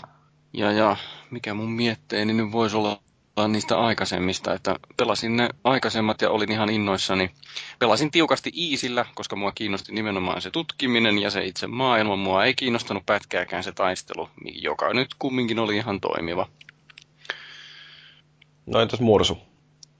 Joo, no ensimmäisen osan on pelannut kyllä ja tykkäsin tosi paljon, mutta kakkosta mä en ole vielä ehtinyt ihan öö, muutamaa testiä pitemmälle. Et tavallaan odotukset oli aika kovat tämän Infiniten suhteen, mutta mä ehkä myös annoin tällaiselle vanhalle kunnon pettymykselle niin kuin semmoisen varauksen tonne takaviistoon, että ehkä se ei ole niin kovaa kuin se ensimmäinen.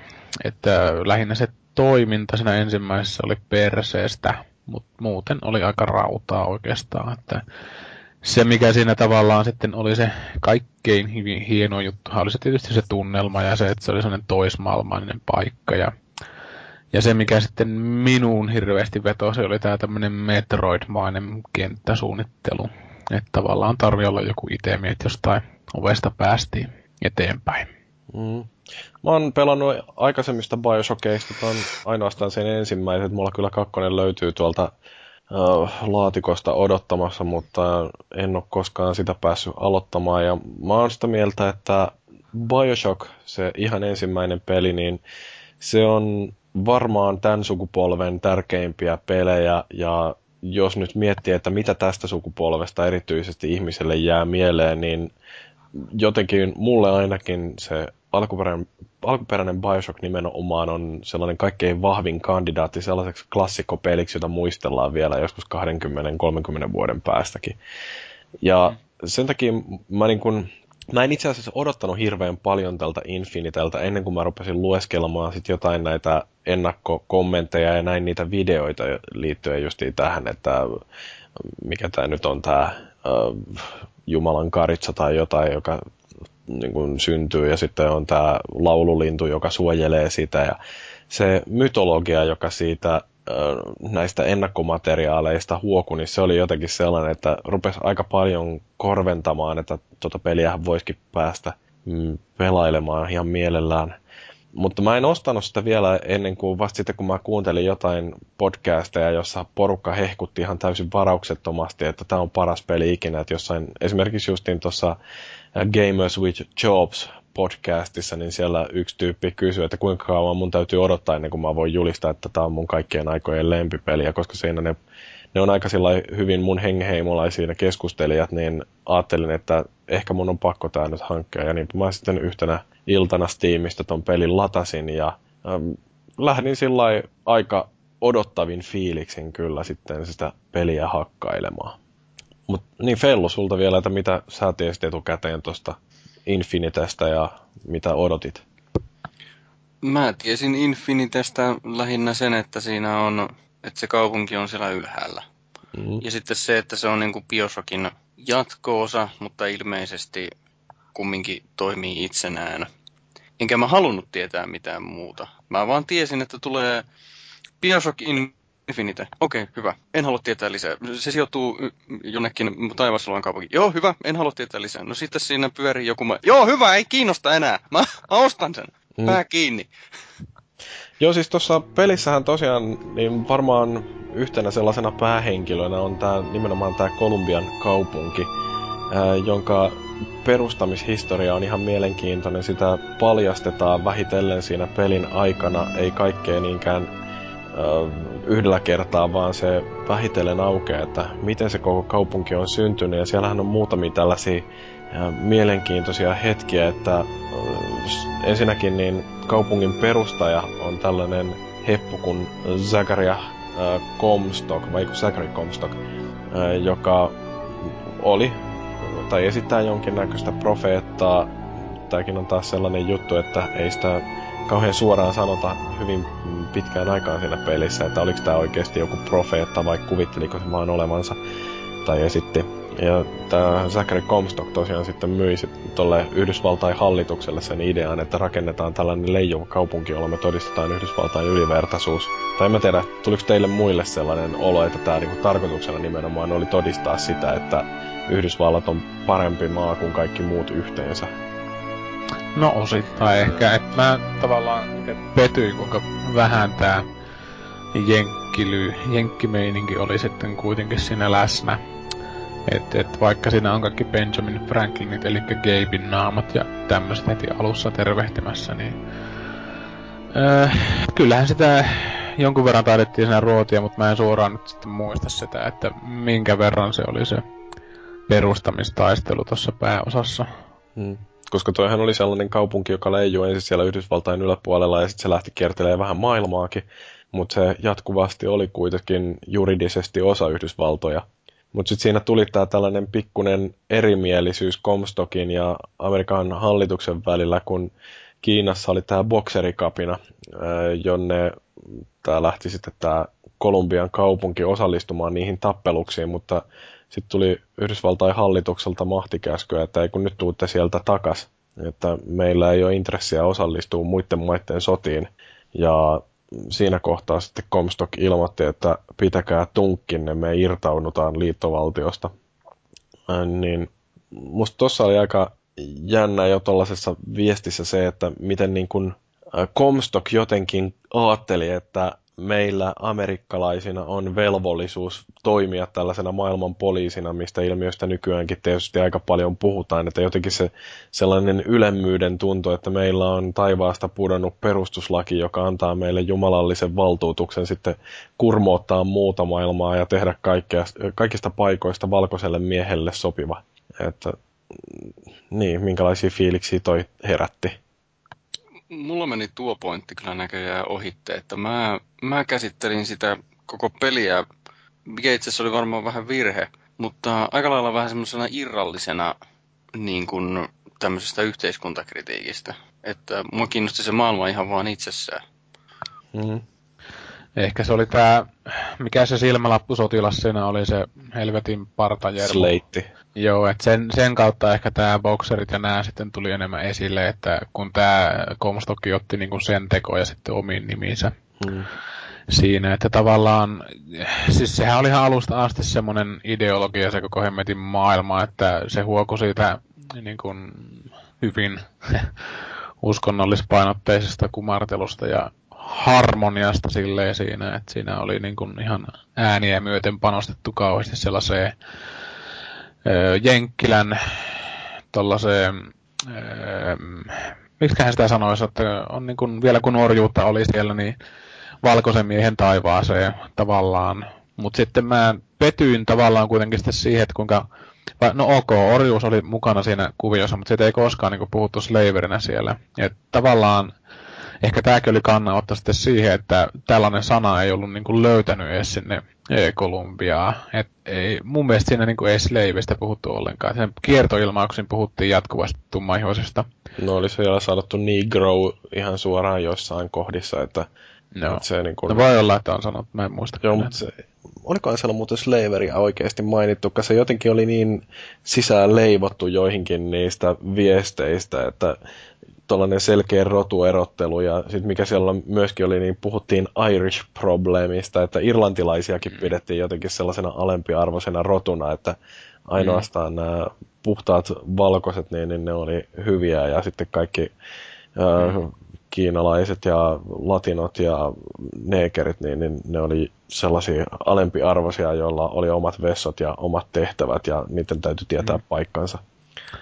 Niin, no siinä, siinä se onnistui tavallaan. Mä niin tolta kantilta itse lähdin tuohon mukaan sitten, että kun, tai sinne alkuun, että mäkään pelun tapaa yhtään kuunnellut, eh, että mitä siitä pelissä on ja mitä, kuinka hyvä se on ja kuinka hyvä ei se ole. Mutta sitten, sitten kuitenkin lähdin sitä alkua pelasin, sitten ne tuli hirveästi niitä mietteitä, että tämä on niinku, mm, just ehkä niinku jossain tällaisessa orjasotien alla tapahtunut tämmöinen, että on sitten todettu, että joo, orjuus on hyvä asia ja niin poispäin. Ja niin kuin perustettu sitten tämmöinen valkoisen miehen taivas taivaaseen, hmm. missä on nämä etelän arvot niin sanotusti veetty aika äärimmilleen. Mutta näitä juttuja ei mun mielestä kuitenkaan kuulitettu kauhean pitkälle, koska aatteet oli mullakin aika tiukasti sitten kuitenkin tässä öö, tavoitteessa. Eli tästä, niin kuin tässä mun päähahmossa. Et mä lähdin sen kantilta kokonaan tähän tarinaan. Mietin niitä lähtökohtia, että kun ei mitään kerrottu yhtäkkiä oltiinkin menossa jo, että, että mitä sillä taustalla voi olla. Et ehkä mä niin kuin Fellun tapaan keskityin enemmän siihen konkretiaan siinä mielessä, että mä en, tai siis petyin siihen, että kun siinä ei kuitenkaan ihan niin pitkälle oltu viety tota Deep Deep South meininkiä. Hmm. No siis, jos nyt lähdetään purkaan sitä itse tarinaa, niin sehän alkaa aika mielenkiintoisesti. Mä ensinnäkin en oikeastaan kiinnittänyt ekalla kerralla, kun mä pelasin sitä lävitse, kun pelasin sen loppuun ja sitten sen mä aloitin sen uudestaan saman tien. En ole hirveän pitkälle päässyt toista kierrosta, mutta siinä alussa niin on aika hieno, kun tämä Booker Devitt, joka on siis tämä tarinan päähenkilö, jota itse pelaa ja ohjaa, niin ö, juttelee ton Elisabetin kanssa, joka on sitten tämä toinen päähenkilö.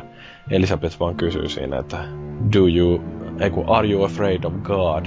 Ja sitten Booker vastaa, että no, but I am afraid of you niin musta se on aika hieno avaus heti sille pelille, koska se jättää jotenkin sellaisen, niin kuin, että mihin tämä nyt liittyy. Mutta sitten se heti seuraava kuva, jossa näkyy tämä myrskyinen meri ja ö, itse ollaan veneessä ja sitten siellä on nämä kaksi tyyppiä, jotka on kuljettamassa tätä päähenkilöä selkeästi jonnekin, niin musta se oli jo ensimmäinen sellainen kohtaus, missä rupesi miettimään, että tässä pelissä ei kaikki ole ihan normaalia. Et, niin kuin, Joo. Kyllähän se sanailu oli jo siinä veneessä niillä toisella ihan kummallista. Niin no just sillä niin että ne puhuu ihan niin kuin se Booker ei olisi siinä paikalla, tai että ihan niin kuin se olisi joku kone, joka ei pysty reagoimaan siihen millään lailla, miten nämä veneilijät sitten puhuu. Mm, mm. Joo, ja siinähän alkumotiivina oli tosiaan se, että velkojat olivat perässä ja käskettiin sitten tämmönen... No, eihän se Bookerikaan tiennyt, mihinkä se oli menossa. Niin, no siis tää oli semmoinen toistuva teema siinä pelin aikana, mitä ne hoki, että bring us the girl and wipe, wipe away the debt. Että tuo meille tyttö ja uh, pyyhi velkas pois. Niin tää oli semmoinen lause, joka se niin kun alussa asti oli heti sellainen olo, että tämä tarkoittaa sitä, että täytyy käydä hakemassa se Elisabeth ja äh, sitten kun vietän Elisabetin takas New Yorkiin, niin sitten velat on kuitattu. Ähm, Mutta niin tämä lähtee tosiaan siitä heti, että alussa Bookerille annetaan se laatikko, jossa on tämä viesti. Ja sitten sitä ollaan kuljettamassa veneellä jonnekin ja sitten kun Booker nousee veneestä, niin sitten nähdään, että siellä on sellainen majakka. Ja musta tämä oli niinku sellainen heti, että vau, että tämähän alkaa heti sellaisella, että tässä on ikään kuin jonkinnäköinen viittaus tuohon alkuperäiseen Bioshockiin, joka myöskin alkaa sillä, että Kyllä. mennään majakalle. Kyllä, vahvasti vesi on elementtinä siinäkin alussa. Että selkeä semmoinen kotiin tulemisen fiilis, kun tota pelasta. Tässä vaiheessa mulla oli vielä erittäin kovat fiilikset mm. peliä pelatessa. Joo, jännää vaan sinänsä, että sitten kun mennään sinne majakkaan, niin siellä ei lähdetäkään alaspäin niin kuin tuossa Bioshockissa, vaan ylöspäin. Ja siellä oli aika äh, karua meininkiä siellä majakassa, että siellähän oli joku jättänyt sellaisen Joo. ammutun ruumiin siihen johonkin tuoliin sidottuna ja sitten siinä ruumiin rintaan on liimattu lappu, että uh, do not let us down, sellainen pienoinen vihjaus, että kannattaisi nyt sitten oikeasti onnistua tässä tehtävässä. Mutta mut se itse nousu sinne um, Kolumbian kaupunkiin on sitten aika hieno, kun siinä tämä naisääni laskee jalkoja, että 5000 jalkaa, 10 000 jalkaa, 15 000 jalkaa, halleluja. niin se oli musta aika, aika hieno. Joo, se oli ihan mm. hauska semmonen juttu siihen lisätä, että halleluja. Mutta se asetteli oikeastaan jo sen eh, odottelu, tai sen mitä tulee, että siinä on syvästi uskonnollinen meininki ja harrasta meininkiä siinä alussa, että visuaalisestihan se oli upea näköinen tavallaan ampua sillä raketilla sinne pilvien yläpuolelle ja sitten tulee semmoinen seesteinen tilanne, kun se tavallaan las, eh, ei laskeudu, vaan niin kun pysähtyy paikalle ja näet sitten tämän pilven haattaroiden päällä nuokkuvat talot ja sitten se, että mikä, mikä se oli joku temppeli vai joku puisto, mihinkä se laskeutui sitten se alus. Niin no siis Eli... sehän menee sinne jonnekin ihme kirkkoon, koska sit se kulkee vielä siitä Kyllä. Siis menee siitä, mikä se nyt onkaan sen kirkon halki ja päätyy sitten lopulta tähän ihme kastetilaisuuteen, kun siellä joku pastori on saarnaamassa. Joo, mutta se tukee tavallaan sitten sitä, että se oli niinku luonnollinen tapahtuma siinä ympäristössä, koska siellä aikamoinen Jeesus-musiikki soi. Et, et semmonen harmonia ja tällainen, ja joku temppeli se tosiaan oli. Ja se oli visuaalisesti kyllä tosi upean näköinen, mm. ainakin PC-llä. Et, et se valaistus ja kaikki tämmönen oli ihan törkeä, törkeä hyvällä tasolla, että vaikka jotkut teksturit ja tommoset modellit, modellit olikin aika paskaa. Mutta sitten se tunnelma oli aika hyvä ja se oli niinku audiovisuaalinen anti oli oikeastaan siinä sen sitten niinku päässä voimiinsa, että kuinka, kuinka paljon siihen on nähty vaivaa johonkin musiikkiinkin. Mm. Et, et se oli niinku sellaista harmonista ja hyvän kuulosta, selkeästi niinku hyvin sävellettyäkin musiikkia. Silleen, että, mut kuitenkin siitä sitten matka jatkuu, että käytiin vähän siinä papin kanssa niin jaamassa ja oliko teillä mitään ennakko-odotuksia tälle näin vahvalle Jeesus-teemalle? No kyllä mä ainakin muistan kuuleeni justiin siitä, että siinä on aika paljon tota, uh, sellaisia uskonnollisia taustaväreitä ja siitä justiin niin kun, no, jonkin verran ollut keskusteluakin, että, uh, että siellä niin kun teemoina on nämä tällainen amerikkalainen uh, ylemmyyden tunto tai mitä niin kuin puhutaan American exceptionalism, että amerikkalaiset on jotenkin poikkeuksellisen aikaansaava ja lahjakas rotu. Ja sitten toisaalta justiin nämä tällaiset uskonnolliset teemat, jotka siellä näkyy aika vahvasti. Joo, ja siinä oli aika mielenkiintoinen silleen, että kun oli tämä uskonnollinen kontrasti ja sitten tuli sen jälkeen tämä Founding Fathers meininki, missä oli Benjamin Franklinit ja mitä muita mm. presidenttejä, niin mä jotenkin tykkäsin, että nämä niinku kaksi asiaa kohtaa näin karrikoidusti toisessa. Mm. Et, et tavallaan hirveän innostunut olin sitten siitä, että vaikkei mun niinku toi pilvikaupunki, niin ei, se niinku on konseptina ihan jees, mun mielestä se oli aika tylsä silleen niin kuin paikkana. Et siinä ei kun suunnittelu oikeastaan se, se oli vähän niin kuin jotenkin puolivillainen mun mielestä. Et, et ne rakennukset, mitkä siellä pilvissä leijui, niin nämähän oli semmoisia hyvin steampunk-henkisesti tota, erilaisen mekaniikan joku propellisysteemi tai joku tällainen turbiini, minkä päällä ne sitten vaan leijui siinä. Et, ja sitten ne oli semmoisia jotain siltoja, millä ne liittyi toisiinsa. Et jotenkin mä olin vähän, siis tää paikkana ei mua niinku ensimmäistä konseptikuvastakaan nähtyä, niin ei, ei niinku kiinnostanut silleen, että jotenkin aika, no ehkä se olisi voinut joku parempi tehdä, tai fiksumpi tehdä paremmin, että mua se ei oikein napannut. Joo, mutta siis tuossahan niin justiin tähän uskontoon liittyen, niin siinähän tulee se mielenkiintoinen kohtaus siinä aika alkuvaiheessa, että jotta Booker pääsee sinne kaupunkiin, niin sen täytyy vastaanottaa tämä kaste. Kyllä. Ja äh, se on niin kuin asia, joka pitkän aikaa antaa odottaa sit sitä jotenkin niin kuin lopullista päätöstä sille, että, että niin tämä kaste, joka tapahtuu alussa, niin se tavallaan näkyy sitten myöskin siellä ihan pelin loppuvaiheilla, jossa nähdään, että kaste on ollut siinä Bookerin elämässä sellainen jakava tekijä, joka niin kun on ollut tärkeä ratkaisu, minkä se on tehnyt, ja sitten mikä se ratkaisu on ollut, niin se on vaikuttanut siihen, että miten Bookerin elämä on siitä eteenpäin kehittynyt. Mutta niin kuin tässä alussa se nähdään sillä että Booker tosiaan joutuu ottaa sen kasteen, ja sitten tämä pastori on sillä että mm, näyttääpäs edelleen vähän likaselta, ja sitten se painaa Bookerin pää sinne veden alle vähän pitemmäksi aikaa, jolloin sillä lähtee taju. Ja sitten sit yhtäkkiä Booker onkin siellä omassa toimistossaan New Yorkissa, jossa se kävelee ovelle ja avaa sen ulko ja näkee sitten vision tästä palavasta New Yorkista, että Columbia on hyökännyt New Yorkin kimppuun ja ja tota, se tulevaisuus ei olekaan mitenkään kauhean valosan näköinen. Mutta itse tähän kasteeseen, niin siihen liittyy mielenkiintoinen uutinen, mikä oli tuolla, löytyi tuolta webistä, että niin, niin Jenkkilässä joku syvästi uskovainen ää, mies, niin, niin se ei ollut pystynyt pelaamaan tätä peliä, koska se ei suostunut hyväksyä sitä kastetta. Ja jos ei sitä kastetta ota, niin silloin hän ei pysty jatkamaan sitä peliä. Jolloin Joo. se oli sitten todennut, että, että mä, en, mä en voi pelata tätä peliä, tässä on tällainen ratkaisu, joka mun täytyy tehdä ja se on mun vakaumukseni vastainen.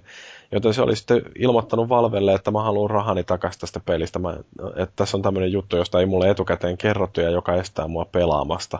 Ja Valve Eli oli... se oli niin eläytymis kykyinen se ihminen, että se ei pystynyt edes pelissä sitten tuommoista tekemään. No niin, siis se varmaan ajattelee, että minun Jumalani on Herra Jeesus Kristus ja, ja tota, niin en pysty edes pelissä tekemään sitten jotain sellaista, mikä saa mut tunnustamaan jonkun toisen Jumalan, koska sitähän käytännössä se on, että hyväksyy sitten tämän profeetta Comstockin jonkinlaiseksi Jumalan välikappaleeksi ja kristityillähän ei tällaisia ole. Mutta mm. tota, mua nyt tietysti umpiateistina lähinnä vaan huvittaa tuollainen ajatustapa. Että, mutta jännä tosiaan, että joku voi ottaa näin syvällisenä kokemuksena jonkun tollaisen, että oikeasti rupeaa sitten Valvelle postittelemaan, että lähettäkää mulle rahani takaisin. Ja Valve sitten oli lähettänyt rahat takaisin. Okei, eli toisin sanoen ne oli varmaan haistanut, että päästään helpommalla, kun maksetaan sille pari, parikymmentä dollaria, kuin se, että otetaan se riski, että se saattaa jonkun myrskyn vesilasissa sitä järjestää. No, tiedätte nyt, että minkälaista toi Amerikassa on. Siellä Fox News olisi varmaan ainakin tosi mielellään tarttunut tollaiseen, että tällaisia saatanallisia säkeitä julistetaan jossain videopelissä ja taas on videopelit kaiken pahan alkuja juuri. Mutta joo, siis siellä, No joo. Siellähän on aika mielenkiintoinen tämä uskonto, että sitten kun Booker herää siitä visiostansa, niin sen näkee sitten nämä kolme, miksikäs niitä nyt sitten sanottiinkaan, ne oli ihan vaan Father Franklin ja Fra- Father Washington ja Father Jefferson, joilla jokaisella oli oma roolinsa siitä, että siellä oli tällainen periaatteessa pyhä kolminaisuus, jota nämä palvoo, nämä Kolumbian ihmiset. Ja musta se oli niin kuin tietyllä tavalla sellaista lievästi ironista, että yksi näistä palvotuista oli sitten toi Thomas Jefferson, joka äh, on sillä mun mielestäni tosi mielenkiintoinen Yhdysvaltain presidentti, että se oli kolmas presidentti ja oli yksi itsenäisyysjulistuksen allekirjoittajista ja on muun muassa kirjoittanut uskonnonvapauslisäyksen perustuslakiin. Eli periaatteessa Jeffersoni itse ei hyväksyisi tuollaista valtiollista palvontaa, vaikka itse olisi sen palvonnan kohteena. Et, niin kun, mä olin viime kesänä käymässä tuolla Monticellossa, joka on tämä Thomas Jeffersonin kotiplantaasi, ja siellä tutustuin äijän historiaa vähän paremminkin, ja se tota, on niin kun mun suosikkini nimenomaan justiin tämän sen uskonnonvapauspykälän ää, kirjoittamisen vuoksi, ja sitten toisaalta myöskin, että toinen tärkeä saavutus, mikä sillä oli elämässään, niin se perusti Virginian yliopiston, että hieno mies. Mutta uskonto oli kyllä aika jännittävä, mutta se, tätähän ei hirveästi sit myöhemmin nähty tällaista näiden kolmen. Ei nähty. Joo, se hävisi kun tuhka tuulee. Että mä odotin tavallaan, että nyt me huustellaan kunnon niin kuin America, fuck yeah, meiningillä. Mutta sitten tota, Mm. se hukku, joka oli mulle aika niin kuin semmoinen harmittava juttu, koska mä en oikein sitten sitä pelistä sitten muuta löytänyt. Että Olihan se sitten upean näköinen, kun sieltä pääsit sieltä kirkosta sinne kadulle, missä oltiin syvästi jossain 40-30-luvulla vai missä sitä oltiinkaan. No siis 1910-luvullahan toi sijoittu. Mm, joo. Niin tota, syvästi semmoisessa fiiliksessä, että oli niinku kengän kiillottaja ja lehtipoikaa ja ö, olkihattua ja piknikkiä ja tämmöistä. Että Niin, sellaista idyl- kvartettia laulamassa siellä. Kyllä, se oli hemmetin hauska. Semmoinen kvartetti, tota, ilmalaiva. Barbershop Quartet. Joo, harmoniaa siitä tuli. Et se oli se audiopuoli tosi upea silleen, että siellä kun lähestyttiin sitä semmoista myöhemmässä vaiheessa tässä alussa kuitenkin lähestyttiin sitä puistoa, missä sitten vaarsanaiset tapahtumat alkaa käyntiin, niin sä kuulit jo kaukaa sen puiston niin kuin musiikin, kun siellä laulettiin ja tälleen, se oli pidot käynnissä. Niin itellä kun pelasin kuulokkeet päässä, niin se oli niin, kuin niin teknisesti niin loistavasti tehty silleen, että sitä ei ollut pelkästään niin kuin lyöty jonkun filterin läpi sitä ääntä, vaan se oli niinku nauhoitettu jotenkin oikeasti etäältä, että se kuulosti niinku tosi realistiselta, realistiselta, kun sä kävelit sinne lähemmäs. Mutta kuunteliko sä niiden ihmisten puheita siinä? Öö, kyllä mä niitä kuuntelin, mutta mikäs sun pointti? Siis siinähän niinku niiden puheista rupesi kuulumaan jo aika nopeasti sellaiset hyvin rasistiset pohjavireet, että siellä muun Mm. muassa niin, niin Niin, niin, joo. kun viitattiin tähän Vox Populiin ja sitten joku sanoi, Kyllä. että, niin, että se on latinaa, niin sitten yksi nainen siinä tuhahtaa sillä niin kuin latina. Ja, Kyllä, ja ja muutenkin siellä oli niin kuin jotain sellaisia juttuja, mistä kuuli, niin kuin, että ja kyllähän se näkikin, että kaikki siellä oli valkoisia. kyllä, kyllä. Ja se niin kuin, viittaukset justiin näihin värillisiin oli sellaisia, että, että ne on selkeästi alempiarvoisempaa väkeä. Ja sitten siellä oli se joku kauppa, missä mä kävin ja siellä kuuntelin puhetta, kun ö, yksi mies hi- hinkkaa toisen kenkiä puhtaiksi. Niin Joo, siinä oli myös jotain sellaista, että kyllä noiden neekereiden pitäisi tietää paikkansa. joo.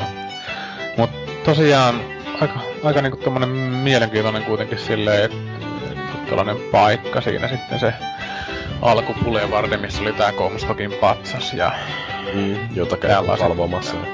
Joo, et sitten kun siellä oli tätä juttua, niin kuin, että uh, onpas upea keli, että toi profeetta varmaan näki tämän ennalta, että tällaisena juhlapäivänä. Niin, niin, kyllä. Mutta tota, sittenhän siinä pian kuitenkin käy varsinaisesti nämä juonikuviot, että missä vaiheessa tästä numerosta 77 varoitettiin? No siinähän on muista. tää, kun toi um, tulee sinne kaupunkiin, niin aika va- a- varhaisessa vaiheessa saa sen jonkun sähkeen tää, näin, tää Booker, että siellä tulee sellainen nuori poika, että Mr. David, Telegram for you, ja sitten siellä lukee, että niin, niin, ähm, älä anna Comstockin tietää, että olet kaupungissa ja ähm, mitä tahansa teetkin, niin älä valitte numero 77. Joo. Ja se on justiinsa tässä alun toritapahtumassa, mistä mä puhuin, että kuultiin kaukaan, että Booker lähestyy tämmöistä toritapahtumaa, jossa sitten on lava pystytettynä ja väkijoukko hurraa ja tanssii ja semmoista Laulaa perus... iloisena siellä. Kyllä joo, vahva lauluelementti ja tota, sitten toki pelaajana luovit itse sinne keskelle tapahtumaa sit siinä ja tota, siinä sitten, oliko se joku, mitä palloja siinä annettiin? Jossa oli- Baseball-palloja, eli niitä sellaisia aika Joo, kaikilla oli niitä, kaikki heitteli niitä aikaisemmin. Mitä, mitä noilla palloilla tekee? Et siellä oli niinku, ennen kuin sinne puistoon kanssa sinne pääpaikkaan meni, niin siellä oli tyyppejä, joilla oli kaikilla pallot kädessä, että ne pompotteli niitä tai jotain. Mä en mitä Ja siellä oli se tyttö siellä jakamassa palloja ja huutaa, niin kuin, Kyllä. hei mister. Kyllä, kyllä. Mm. Ja, ja sitten tota, Sitten Booker ottaa sieltä pallon sieltä korista. no numero 77 toki siinä pallossa ja sitten alkaa tämä lava show varsinainen taisi alkaa siinä, että Tuodaan tuodaan... arvotaan numero, se on niin kuin hyvä, kun Kyllä. se tulee taas niin semmoinen nätti tyttö sinne ja tämä kuuluttaja sieltäkin on siinä sitten sillä joka on muuten, sitä ei alussa edes noteraa mitenkään, mutta se oli se Fink, joka myöhemmin näkyy siellä, niin sehän oli siinä kuuluttajana. Niin se vaan mainitsee, Ah, että, niinpä se olikin. että eikös tässä olekin koko kaupungin nätein valkoinen tyttö. Ja se on niinku sellainen, että okei, Joo. että erikseen täytyy mainita, että nätein valkoinen tyttö. Mutta sitten mitä tapahtuu, kun esirippu aukeaa? Niin, Siinä, tää siinä on, oli musta pariskunta. kyllä, Ei, ly- siinä on, mies on, Niin, uh, niinkö se oli? mies Miten oli se valkoinen ja nainen oli musta. Aa, niin, tämmönen interracial. Niinpä se olikin. Mä en Mikä muista, mun, mä muistin, että kummatkin on tummaihoisia siinä. Ei kyllä Tämmönen, tämmöinen, seka-avioliitto siis toisin Joo, ja sen takia se olikin niin paha, koska siinä on, No niin. on niinku seka uh, Joo. niin, niin, niin se on jotain, mitä ei katsota kauhean suopeasti. Ja sitten selviää, että mikä se pallon merkitys on. Se piti heittää... No sen sai valita. Heittääkö se sitä juontajaa päin vai heittääkö sitä mustaa muijaa päin? Mm, mutta se, että niinku koko arpajaisten idea on se, että jok- se, joka numero arvotaan, niin se saa heittää ensimmäisenä sitä pariskuntaa. Mm. Ja se on niinku jollain tavalla älyttömän häijykohtaus.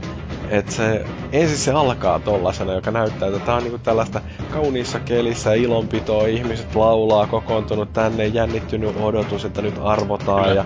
ja, ja jotain kivaa voittaa sitten tämänä. Ja sitten tosiaan niinku Bookeri, niin se saa sen ö, valinnan ja ensimmäisenä pääsee sitten heittämään tällaista sekarotusta pariskuntaa, että Mm. tavoitteena varmaan just niinku, ää, nolata ja satuttaa ja tehdä selväksi, että täällä mennään näillä valkoisten määräämillä säännöillä. Kyllä joo, että itsehän tosiaan eläydyin sitten tähän hahmoon, että yritetään olla kuitenkin kiinnittämättä huomiota ja koitin heittää sitä pariskuntaa sitten sinne sitä pallolla. Et siinä annettiin se vaihtoehto, että sä olisit voinut sitä kuuluttajaakin heittää sitten. Mä heitin kuuluttajaa. No, mä- Mutta sehän kuitenkin keskeytetään, että Joo. sieltä tulee takavasemmalta joku Arvi Lind ja ottaa käestä kiinni ja sanoo, että hei, nyt, nyt, mitäs vittua. Peli poikki. Mä en oikein, mulle ei koskaan oikein selvinnyt siinä, että mikä se huomaamislogiikka siinä sitten on. No siinähän koska sekunnin aikaisemmin, kun sä päästä- lähestyt siitä juhlaa, niin. Niin. siinähän näkyy se yksi juliste, jossa on niin kuin, että beware of the false shepherd, että varo väärää Niin. paimenta, jonka tunnistaa siitä, että sen kämmen selässä Kädessä on... lukee AD. Niin, Kyllä. Ja sitten se sillä kädellä tietysti heitti. Niin. Ja olisiko se ollut siinä? Joo. joo. Joo, no siinä alkaa sitten nopeasti kyllä taistelut. Että tota, poliisit hälytetään toki paikan päälle ja väkijoukko kaikkoa ja Mm. sut, sut on niin kuin tunnistettu. Olet tämä pahuuden profeetta tai Väärä väärä, paimen. profeetta. Niin, niin tota, se oli yllättävä kontrasti. Just toi, että sä oot niin ensimmäisenä menet semmoiseen tralalala paikkaan ja sitten yhtäkkiä tulee tää ensimmäisen kiven heitto ja sitten toisaalta tulee nämä, niin nämä vitun poliisit jo pamputtaa sua. Joo, se- siis niin. mulla, mulla meni just nimenomaan sillä lailla, että mä niinku seurailen sitä, että mitä siinä tapahtuu ja vähän niinku turistina kattelen ympärille, joo, ja sitten tulee yhtäkkiä, niin yhtäkkiä helvetillinen härdeli päällä. Mä muistan, että mä melkein kuolin siihen kohtaan, kun mä rupesin pyörittämään, että siis päätä sillä pukkerilla, että mitä tässä oikein ta- tapahtuu, että juman kautta kaikki ampuu mua. Pitäisikö tässä ruveta ampuun takaisin? Ja... Joo, se oli, se oli aika hämmentävä siinä, että se ei ollut ehkä kauhean hyvin käsitelty kohtaus. Mut, no se kuvaa oikeastaan mun koko ajatusta ton pelin toiminnasta, että se ei ollut mun mielestä kauhean hyvä, hyvin tehty siihen, että se, siellä oli niin saatanasti sitä väkeä, sä olet niinku Rampo 16. Joo, no poliisitkin saatana veit semmoisella mekaani, mekaanisella jääkauhalla tai jäätelökauhalla niinku palaseksi lihoiksi ja No se on niin Skyhook, jolla myös Kyllä. sitten tarrattiin niihin skylineihin, että pääsi liitelemään mm. pitkin niitä. Mutta mä en oikein tykännyt sitä alusta, että se oli... Tai toi just toi yhtäkkinen... Niin kuin, oli se niin kuin loogista tavalla, että se näkyy se AD-stä käästä, kun sä niin kuin, oot heittämässä sillä käellä, kun kaikki toki katsoo sun kättä ja palloa, kun sä heität. Mut, mut sitten se, että yhtäkkiä oli niinku ihan vitumoinen sota, että mä en, mäkin olin silleen, niinku, mä en, en mä nyt varmaan ihan kuollut kuitenkaan siinä, mutta vaikka vitusti kuolinkin tuossa pelissä. Mutta se, että tota, se oli niin hämmentävä se kohtaus, kun mä ennenkin tiedän, että hei, nyt kun mun pitää ruveta tappaa näitä tyyppejä, ja aha, suorilta vetään turpaan tasan kaikkia, ketkä tulee vastaan. Mm. Joo, siis se on mun mielestä ärsyttävää tuossa pelissä, että siinä on ihan liikaa sitä taistelua. Se alkaa liian nopeasti just tollasella, että täytyy tappaa hirveä kasa niitä poliiseja. Ää, ja... Mm. Mutta se oli muutenkin siis tuo taisteleminen, kun siis se oikein se oli niinku oikein sellaista mehustelua, että sinne varmaan ammuttiin niinku joku varmaan useampi tuhat tyyppiä. Et se oli niinku hilvetinmoista tulitusta. Ja kun muutenkin mu- kuitenkin muistaa sitä ykköstä silleen, niin se oli niinku niin rauhallista etenemistä tietyssä mielessä. Mm, no oli siinäkin jo... aika paljon tappelua. No oli, oli kyllä joo. Että siinä varsinkin niitä hemmetin potkurilentokoneita ja kaikkea muuta hämärää oli. Eikä se taisteleminen ollut kivaa siinäkään. Mutta sitten jotenkin tässä se korostuu, kun kaikki isot tilat, missä näki oikein, että nämä on tämmöisiä piiloesteitä, missä voi olla piilossa ja jemmassa ja tälleen, niin Ihan helvetin muista tulittamista. Mm. No siis siinähän taistellaan sitten tietä paljon lävittää sen kaupungin, jotta päästään sinne Monument Islandille, jossa on tämä jumalattoman iso patsas. Ja siellä patsaan sisällä on sitten tämän Elisabetin asuinpaikka. Ää, niin, niin, no, haluuks joku kertoa, että mitä siellä sitten tapahtuu, kun lopulta päästään sinne patsaan sisälle? Mitäs se muuten oli? No, niin, siis siellähän tosiaan... Niin se Elisabetti tulee vastaan vai? Mm. Se tulee aika myöhään kuitenkin sillä sisällä vasta vastaan. että siinä joutuu taas luovimaan ihan helvetin paljon sitä reittiä sinne, mutta oliko siinä välissä se Songbird, Songbird-jaksokin, että se tuli hyökkäs sieltä se saatanan... No mun mielestä se Songbird ensimmäisen kerran näkyy vasta sitten, kun ollaan siellä tornin sisällä, tai ollaan vapautettu toi Elisabeth. Mutta oliko siinä mitään, mitään jotain isompaa sitten ennen kuin sinne Elisabetin luo No siinähän on sitä tappelua ihan helvetisti. No sitäpä just, että oliko siinä muuta kuin sitä satana mättöä. No siinä nähdään tämä sama pariskunta, joka kuljetti sut sinne veneellä, niin ne Joo. tulee siellä yhdessä ravintolassa vastaan ja antaa sen ensimmäisen kilpijuoman, että saa kilven käyttöön.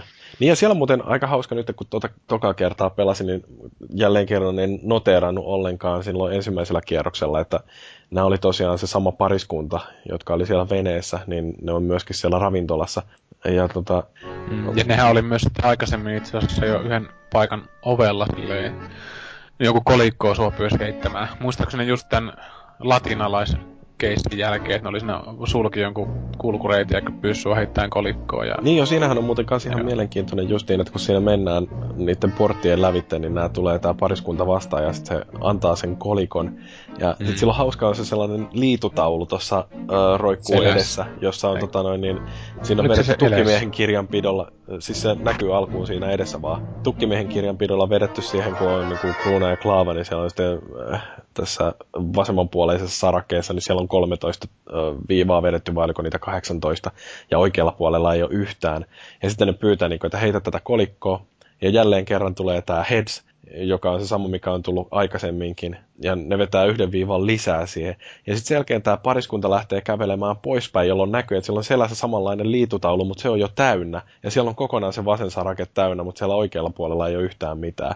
Mm. Et Kyllä, tässä, niin kuin... tässä kohti viimeistä alkoi miettiä, että mitäs vittua. Että Joo. Kyllä tämä porukka on vähän jotain omanlaistaan, omanlaistaan kuitenkin sitten siinä. Mutta tota, äh, kovasti taisteltiin sinne patsaaseen, mikä on tämmöisen nuoren tytön ja enkelin kautta minkä välimalli onkaan. Ja se on semmoinen, mitä ihmiset tykkää siellä kaupungissa selkeästi katella, mm. koska se oli semmoinen joku ilon lähde heille monille. Että kun siellä marssi niitä katuja ja ilokonsertteja kuuntelemassa, niin monet ihasteli sitä patsasta siinä. Mm. Ja no tota, se yksi, mikä mun täytyy niin. tässä vielä sanoa siitä ravintolakohtaamisesta, kun tämä pariskunta tuli siellä vastaan, niin siellä mä, nyt kun mä uudestaan tätä pelasin, niin ajattelin, että mitä tapahtuu, jos mä yritän ampua tuota äh, niin tähtäisestä miestä päähän ja ammuin, niin tämä nainen sanoo sieltä, niin, että mist. Sitten mä ammuin toisen kerran. Mist again. Sitten niin kuin, kolmannen kerran ammuin, niin mist once again. Sitten neljännen kerran kun ampuin, niin sitten sanoi, että no niin, neljä viidestä mennyt ohitte. Ja sitten kun ampuin viidennen kerran, niin kaikki mennyt ohi. Et se oli niin kuin ihan hauska, että siinä oli varmaan Joo. mietitty justiin, että että joku hullu yrittää tietysti ampuakin näitä, vaikka mm. nämä selkeästi ei ole mitenkään vihamielisiä, mutta se oli vaan hauska, että ne niissä oli selvästi heti, kun alussa rupeaa jo katselemaan tarkemmin, niin näkee, että niissä on jotain mm. erikoista näissä kahdessa. Kyllä mä en itse tuommoista hoksannut tehdä, että monesti aina teen peleissä tuollaista, niin että mä kokeilen tehdä jotain tosi tyhmää. Että esimerkiksi tuossa Taanossa Tomb Raiderissa, kun oli tämmöisiä hemmetin eventtejä, missä luolat sortuu ja muita, niin mä niin jätin pakenematta ihan sen takia, että mä katson mitä tapahtuu niissä. Että mielenkiintoisia juttuja voi paljastua sitten kuitenkin niistä. Että niistä jutuista, mutta tota, itse tykkäsin kyllä näistä kahdesta hahmosta Lutese pariskunnasta, tai no vähän myöhemmin selviää jotain muutakin. Mutta tota, tykkäsin näistä hahmoista ja mä tavallaan ootin, että no, ehkä sitä katsotaan myöhemmin tätä näiden taustaa. Mutta joo, Elisabetin pela- pelastaminen.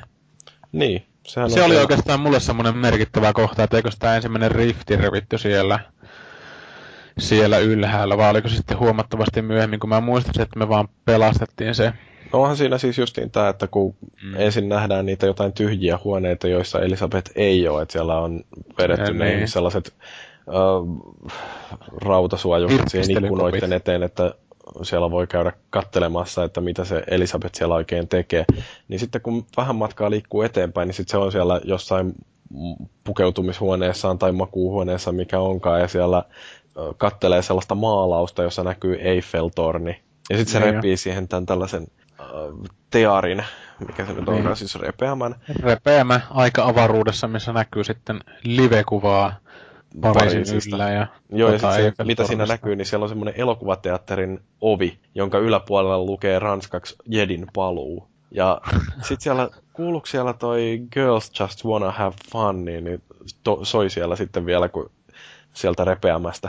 Mut kuitenkin... Mä en kyllä muista tota. Mä varmasti muistasin jos tommonen olisi siinä ollut. Muistaaks Fellu tollasta? En suoraan sanottuna. Siis mä, jotenkin mä nyt vähän mietin, ettei ne olisi niinku kylvänyt jotain eri biisejä siihen peleihin, koska mä muistan kuulleeni sitten myöhemmässä vaiheessa jotain semmoista musiikkia, mitä mu- muut ei niinku kuulu siinä pelissä, että olisiko ihan niin fiksuja jopa olleet nuo pelintekijät, että olisi ottanut No siis siellähän se Barbershop kvartetti, niin sehän laulaa jo sitä Beach Boysien tätä God Only Knowsia, joka on aika erikoinen, kun se on kuitenkin 60-luvulla julkaistu biisi, niin miten sitä lauletaan jossain 1910-luvulla. Yeah. Ja sitten on tämä Girls Just Wanna Have Fun, jota soitetaan siellä myöhemmin sitten rannalla. Kuuluu jostain ihme positiivista, mikä se on. Joo. Mut kuitenkin tota, öö, mulle se oli vähän vaikea kohta toi repeämän näkeminen. Että tavallaan jos oli aikaisemmin niin kuin pettynyt tavallaan siitä siihen, että kuinka vähän tota Amerikan fakia ja häjä oli siinä ja sitten se, että se taistelu oli niin paskaa, niin kun tuodaan tämmöinen ulottuvuuksien juttu tuohon peliin, niin mä en oikein tykännyt siitä. Mutta se on tietysti vaan mun mielipide, että... että, että. Mm. No en se... mäkään suoraan sattuna ihan niin kauheasti, että se... Siis se, se oli valittu kerrontatapa ja niin päin pois, mutta niin, mutta siis myöhemmin... Jotenkin se, sanon vaan, ei mulla nyt mitään järkevää ollut. Niin, no hirveät avautumista mä pistin tuohon käsikirjoitukseen siitä, että minkä vitun takia ne on niin kaikki tämmöiset ulottuvuusjutut on niin ihan lähtökohtaisesti perseestä. Mutta tota, otetaan se perseen lähtökohdat sitten yksi kerrallaan, kun päästään niin pitkälle tässä mm. systeemissä. No siis Bookerihan lopulta pääsee sitten sinne kirjastoon, jossa toi Elisabeth on. Ja tippuu sinne kai jostain katon lävitte.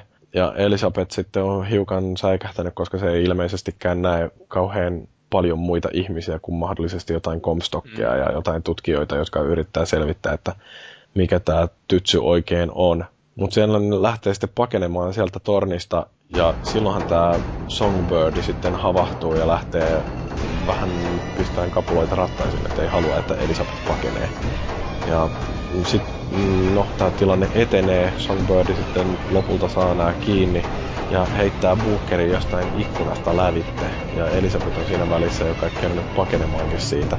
Ja jälleen kerran Bookerilta lähtee taju. Ja sitten se herää siellä jossain uimarannalla, mikä oli aika, se oli mun mielestä aika vautsi, noin niin kuin ihan miljöönä. Kyllä joo, ja tosiaan täytyy varmaan se Songboardissa sen verran sanoa, että se on semmoinen helvetin iso papuka ja mies siipi metallinen droidi. Mm. Semmoinen steampunk-olento, hyvin vahvasti tämmöinen öö, Big Daddy-fiilistä siinä, että kyllä noin niin kuin biosokkaajat tuntee olevansa ihan kotonaan sen designin kanssa. Mut joo, Mm. Joo, mutta siis ranta, se oli ihan hauska paikka, että semmoinen taivaaseen rakennettu kaupunki ja sitten siellä onkin yhtäkkiä hiekkaranta. Ja se oli joku Battleship Bay sen paikan nimi. Että se näkyi, kun Joo. vesi tippui jonkun laidan ylitte sieltä, että jonkinnäköistä veden kiertoakin siellä oli, mutta musta se vaan niinku tuollaisessa kohtaa mua jää aina mietityttään, että millä ne ensinnäkin niin pystyy kannattelemaan tuollaista painoa ja sitten, että miten se vesi siellä liikkuu, mutta Joo, siinähän, no sehän oli niitä kvanttimoottoreita, mitä myöhemmin sitten selvisi siinä, että miten oli Mm, joo, että ne ei saanut aikaiseksi, mutta tota, tosiaan hyvän kontrasti siinä, että kun oli semmoista helvetinmoista rymistelyä ja sitten oltiin taas tässä niin kuin seesteisessä harmoniassa, missä rakastavaiset ovat lounaskorin äärellä rannalla ja miehilläkin on tyylikkäät uimapuvut niin kuin haalarimallit. Polveen Ja, asti. kyllä joo, ja tota, sitten sit lähdetäänkin Elisabetin perään, joka oli eteenpäin sitten rannalla lähtenyt apua hakemaan tajuttomalle Bookerille, mutta tota, Elisabeth taitaakin löytää sitten itsensä jostain tanssilavalta sitten myöhemmin kanssa sieltä, kun Booker saa itsensä pystyyn. Joo. Tuossa kohtaa oikeastaan sitä rupesi miettimään, että mitähän järkeä tässä on, kun mä kävin kaikki noi eväskorit ja kaikki tynnyrit ja kaikki vankkurien taustat katsomassa, että löytyykö täältä jostain ammuksia ja rahaa. Niin se on ehkä just tällaisten pelien ongelma, että kun siellä on se semmoinen valuutta, jota tarvii kerätä ja on kaikkia ammuksia Mhm. ja muuta tällaista, ja kun se on niin jotenkin sellainen pelien niin ja siis se pelien ominaisuus yleensä, että niissä täytyy sitten pitää Kyllä. huolta siitä, että varustelutaso pysyy. Niin toi aiheuttaa sitten jotenkin sellaisen, että en mä oikeasti, jos mä jonnekin uimarannalle menisin, niin en mä nyt varmaankaan juoksentelisi siellä katsomassa kaikkia helvetin vessan takusia, että Niin ja sitten ihan, euroa. ihan lähtökohtaisesti sekin, että minkä takia jokaisella on jossain vitun omenakorissa joku rynkky tai jotain muuta. että se peli on just piilottanut Resident Evilin tapaa jotain singonpanoksia jokin la- kehtoon tai jotain tämmöisiä. Et Ne on niinku tosi tyhmää. Mm. Et ei anneta sitten pelaajalle sitä tila- tilaisuutta niinku oikeesti niinku löytää näitä tavaroita, mistä ne kuuluu löytää. Mut sitten tähän, tähän saa niinku hyvin sitten vedettyä tämän Elisabetin, kuinka tavallaan toimiva se oli sitten tukihahmona pelissä. Koska se siltä sai välillä rahaa, välillä panoksia, välillä niinku healttia ja välillä sitten sitä suoloja, millä sitten tehtiin näitä taikoja niin sanotusti. Mm. Et mä en ymmärrä, että minkä takia ne ei pistänyt enemmän tätä elementtiä just ton Elisabetin taakse tätä löytämistä, koska se olisi ollut niin hyvä niinku, ö, keino pitää tavallaan tämän hahmon tärkeänä ja tälleen poispäin, että se olisi niinku antanut kaikki tai suurimman osan tavarasta, mitä Bookeri saa.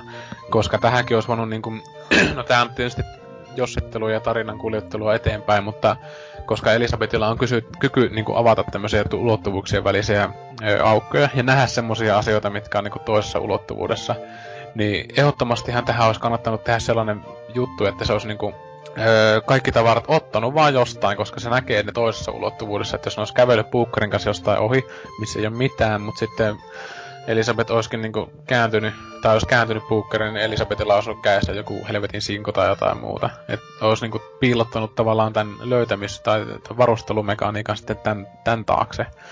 Et siinä toki Elisabeth teki tuommoista varustejuttua, että hei, tuolla on tiirikka, mutta se oli jotenkin niin hölmöä kuitenkin siinä se oikea konkreettinen apu, mitä se tarjosi niinku sen maailmassa olevien tavaroiden suhteen sitten siinä. Et mä olisin tykännyt nähdä tommosen tommosen niinku tavallaan selityksen sille, ettei mun vittu tarvisi joka, saatanan sandaalialusta nuohota ja kirjahyllyä ja muuta rämpyttää. Että mullahan se meni tosiaan siihen, että mä vaan juoksin toi F-nappi pohjassa siellä rämpytin sitä ja katsoin, että mitä tulee päälle. Tai en kattonut mitä tulee. Että mä vaan menin ja luuttasin sieltä ihan hirveästi, että se latisti aika paljon sitä tunnelmaa kuitenkin sitten tossa, että mm. et, et, toi Elisabeth muutenkin oli semmonen, siis hyvinhän se oli tehty hahmona, että se oli ohjelmoitu jotenkin hauskasti silleen, että se aina meni niinku suurin piirtein oikeaan suuntaan, mihin sä olit menossa. Et, et jotenkin se, sehän lähtökohtaisesti aina ilmestyi sun selän taakse, että riippumatta siitä, missä sä olit, jos sen tarvi jotain tehdä, niin se oli aina sun selän takana, että se Niin ja se välillä siihen. näytti myöskin, että minne päin pitäisi olla liikkumassa, Joo. ja toisaalta ei ollut koskaan sillä tiellä, että Kyllä. kun vihollisia tulee, niin itse asiassa usein vihollisten ilmestymisen näki siitä, että Elisabeth suojautui sitten jonnekin. Kyllä. Ja siis sitä mä olin just sanomassa, että se on niin hyvin ohjelmoitu se juttu, että jos olet juossut johonkin käytävään ja se on niin kuin T-risteys, sä menet toista riste- toisesta, toiseen suuntaan ja sitten sä käytät jaat umpikuja ja sitten kun sä tulet takaspäin, niin se niin kuin Elisabeth juoksee jo tavallaan sun eelle ja se kääntyy sinne suuntaan, mikä niin kuin sä et mennyt. Mm. Että se niin kuin osaa silleen ounastella, tai ei osaa ounastella, vaan osaa seurata jotain skriptiä sen suhteen, että miten sä itse liikut. Että mä välillä kokeilin sitä, että mä juoksen niin kuin naama siihen päin, tai peruuttelin siellä ja katsoin, miten se reagoi tavallaan siihen ympäristöön ja tälleen. Että mm ihan mielenkiintoisesti tehty, mutta sitä ei kuitenkaan itemien suhteen hyödynnetty kovin fiksusti. Että... Mutta se ranta oli sillä ihan mielenkiintoinen paikka, että siellä oli taas hauska käydä kuuntelemassa, että mitä ne ihmiset puhuivat. Siellä oli esimerkiksi jotain sellaisia ö, naisporukoita, että kun niiden viereen meni, niin sitten ne rupesi hihittelemään siinä, että ö, pistäisit sinäkin nyt vaan uikkarit päälle. Ja toinen, mikä oli sellainen hauska, niin siellä niiden yksien portaiden eessä oli joku sellainen porukka, jotka oli, oli ottamassa valokuvia. Niin kun meni siihen niiden viereen seisoskelemaan, niin sitten ne närkästy siitä, että hei, me yritetään tällainen ottaa valokuvaa, että viitsisikö mennä pois siitä mm-hmm. kuvasta. Että siellä oikeasti ne välillä reagoikin ne ihmiset siihen, että Joo. kulkee niiden lähellä. Mutta Mut Elisabeth, vähän.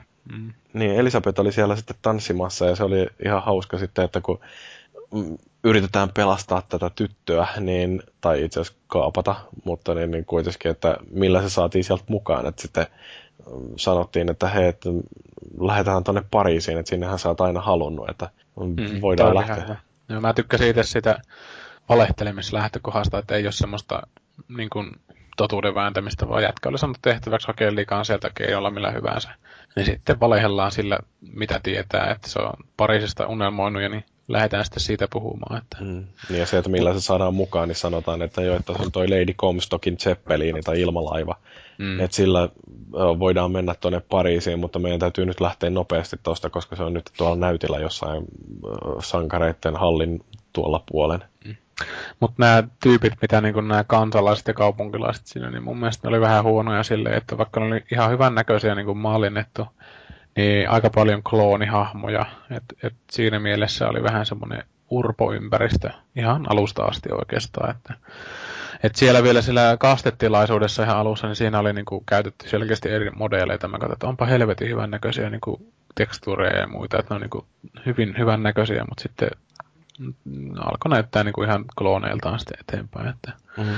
Musta tuntuu, että muutenkin se teknologia alkaa olemaan vähän niin kuin limitissä siinä, että että tota, varmaan olisivat tehneet pitempiä piirtoetäisyyksiä esimerkiksi. Ja, tai itse asiassa siinä oli ihan pitkä piirtoetäisyys, mutta se taiteellinen ilmaisuhan siinä pelissä on hieno, mutta tota, semmoinen pikkuinen muovinen tuntu mun mielestäni jäi. Osittain just varmaan sitä, aloittaa nyt vaikka tosiaan siitä, että ne ihmiset kumminkin sitten loppujen lopuksi oli vähän kloonimaisia. Joo, ehkä se oli vähän tämän värimaailma ja tämmöinen vahamainen päälle mm, niin kuin laitettu kerros, että siinä oli semmoinen tietynlainen, just tommonen muovinen tai vahavainen, niin kuin näillä varsinkin henkilöiden niin kuin naamoissa, kasvoissa. Mutta ei sillä, etteikö ne olisi hyvin tehty. Et, et, et, mitä itse screenshotteja nappaili ja tälleen, niin kyllä ihan törkeä hyvän näköisiä niin kuin parhaimmillaan oli. Oli sitten kuitenkin, mutta ikävä kyllä noita henkilöhahmoja oli tosi vähän siinä pelissä, muita kuin sitten pari päähahmoa, että se oli yksi, mistä mä en tykännyt oikein, että et, et. Mutta eteenpäin mennään. Ilmalaivalla oli tarkoitus sitten lähteä siinä.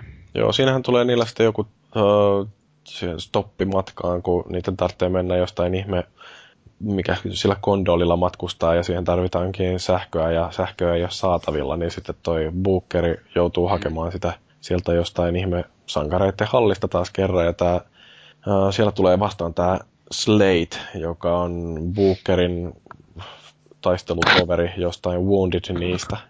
Hmm.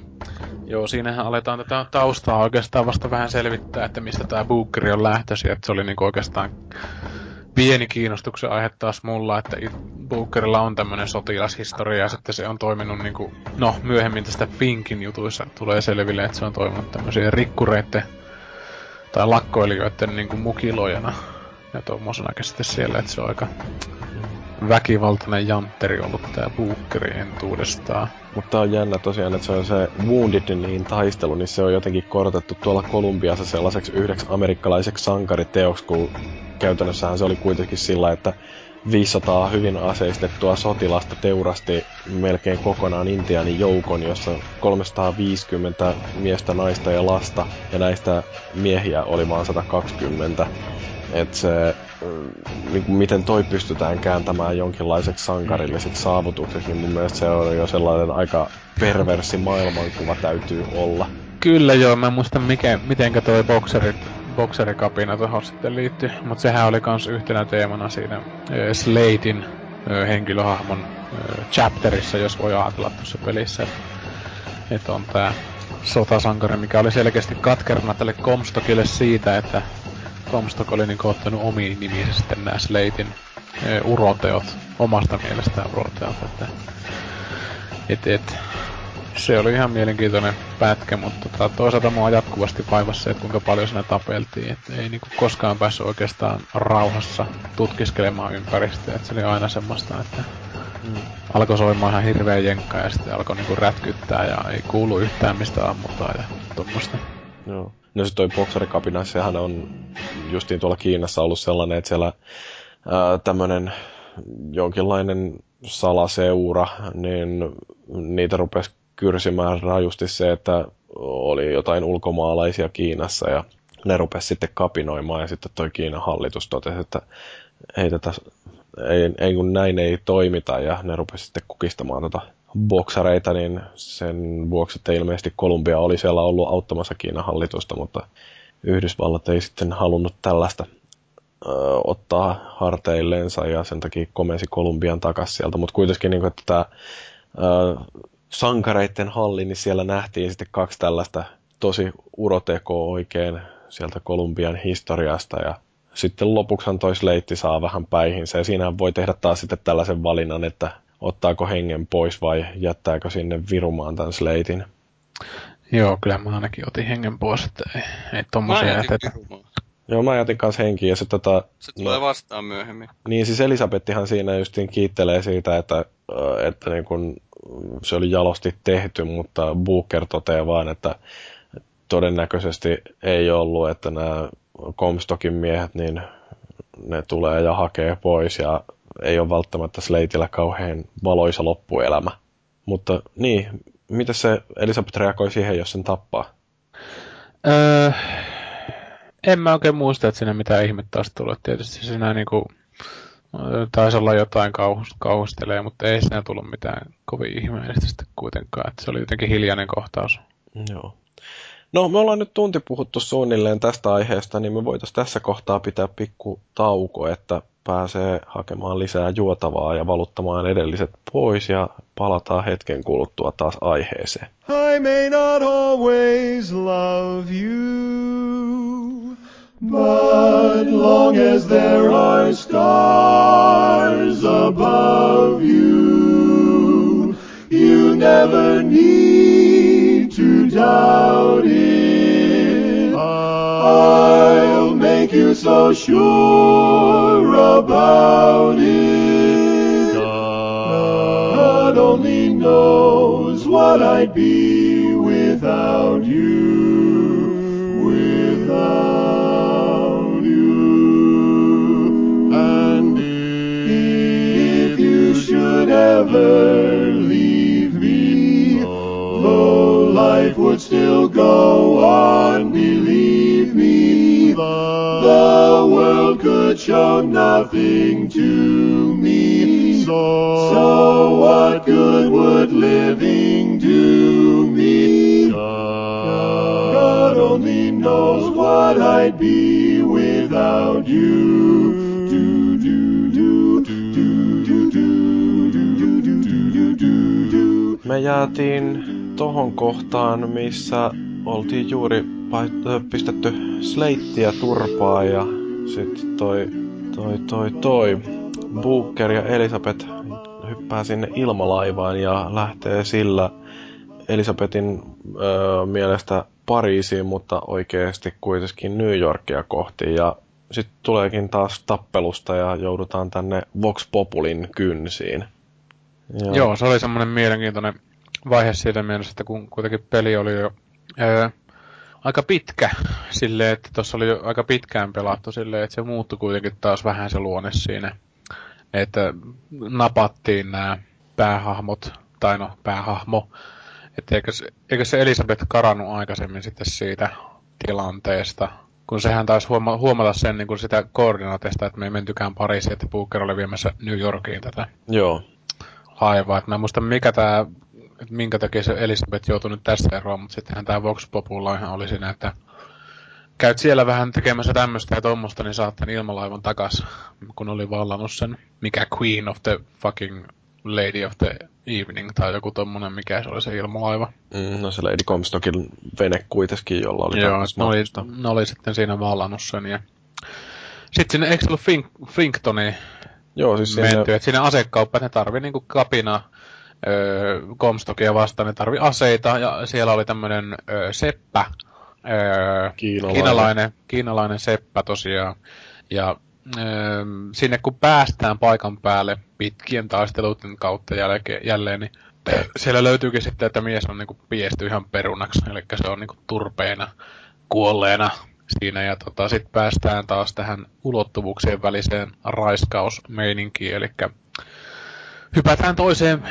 ulottuvuuteen ja siellä, siellä tota noin, niin ei sitten olekaan turvonnutta perunaa siinä maassa, että oletettavasti kiinalainen, kiinalainen mies jossain muualla ja mahdollisesti hengissä ja tota, sitten lähteekin oikeastaan tämä ulottuvuuskikkailu sitten vähän kovemmalle vauhtiin vaihteelle siinä, että löydetään tämä Asessepän koti, jossa tämä vaimo, joka tällä kertaa alku, aik, al, aikaisemmin se oli kiinalainen, mutta nyt se on niin, ja val. Buddha- Niin se oli jo, Joo. joku Buddhan patsaan vieressä oli siinä.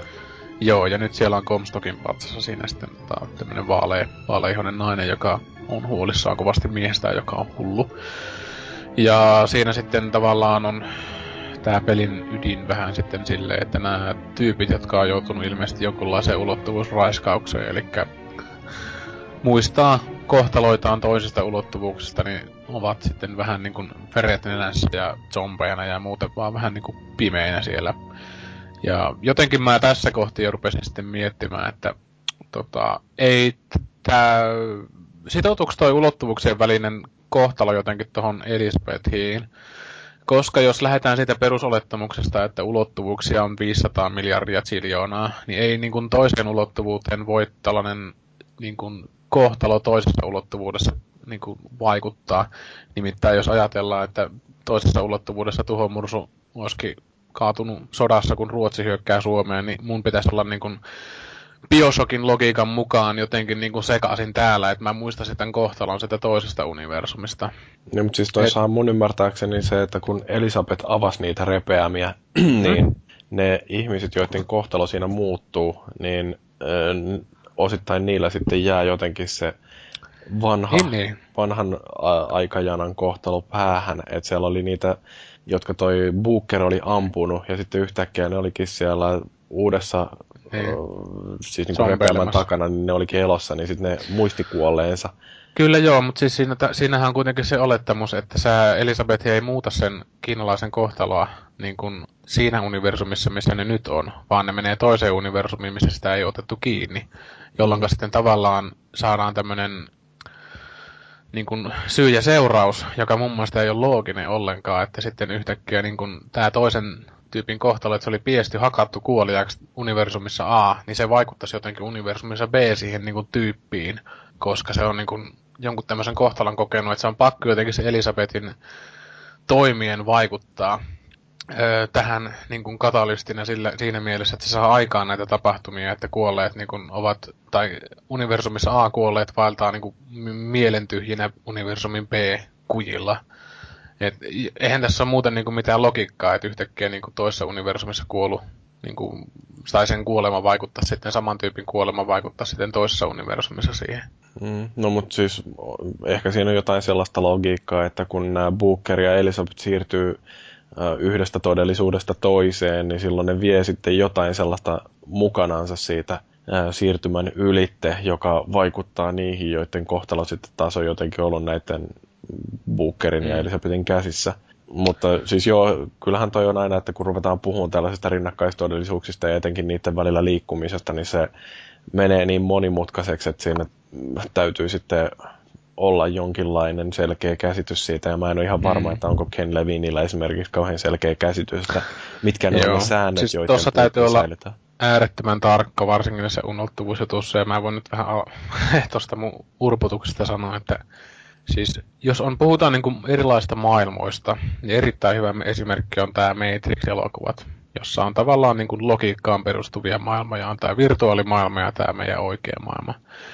Mutta sitten kun lähdetään tämmöisiin rinnakkaistodellisuuksiin, niin yleensä nämä on niin, kuin niin öö, No niissä tulee semmoinen fiilis, että millään ei ole kuitenkaan mitään merkitystä, koska riippumatta siitä, mitä sä teet tässä universumissa, niin joku on tehnyt jotain muuta. Niin kuin sinä olet tehnyt toisessa universumissa toisella tavalla. Niin, kaikki mahdollinen, mikä on niin, voinut kaikki tapahtua, on, on mahdollinen, mitä on tehnyt, niin kuin voi tapahtua, niin on sitten tapahtunut. Ja sitten sit tällaiseen, tämäkin peli meni mun mielestä ehdottomasti niin kuin siihen paskaojaan, että se niin kuin käytti viimeisen tunnin suurin piirtein rautalangasta vääntämään tätä asiaa, mikä pelaaja on saattanut kuulla kymmenessä miljoonassa tuhannessa muussa elokuvassa ja kirjassa ja muussa tämmöisestä vaurinnakkaismaailma ja joo, hienoa.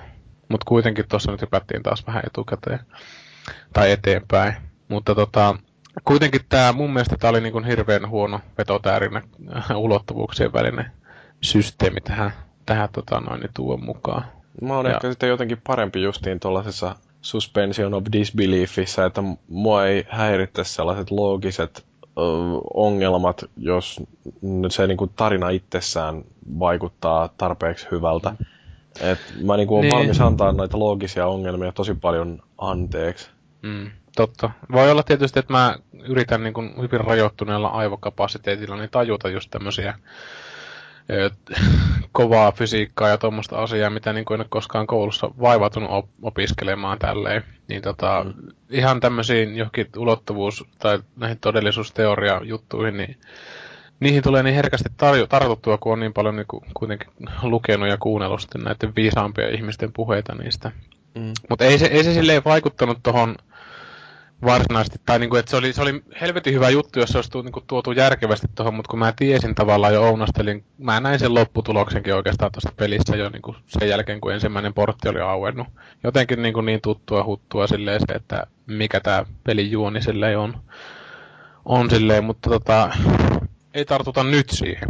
Mitäs tuossa ton jälkeen tapahtui? Missä me oltiin? No sitten kun se, niin, niin, Elisabeth, kun se avaa se hirveän ison repeämän, niin siinähän todellisuus on muuttunut muiltakin osin. Että siellä tää niin kun, kun siellähän on tämä vastakkainasettelu koko ajan, että on nämä perustajat ja sitten on Vox Populi. Ja perustajat on sitten käytännössä näitä mm.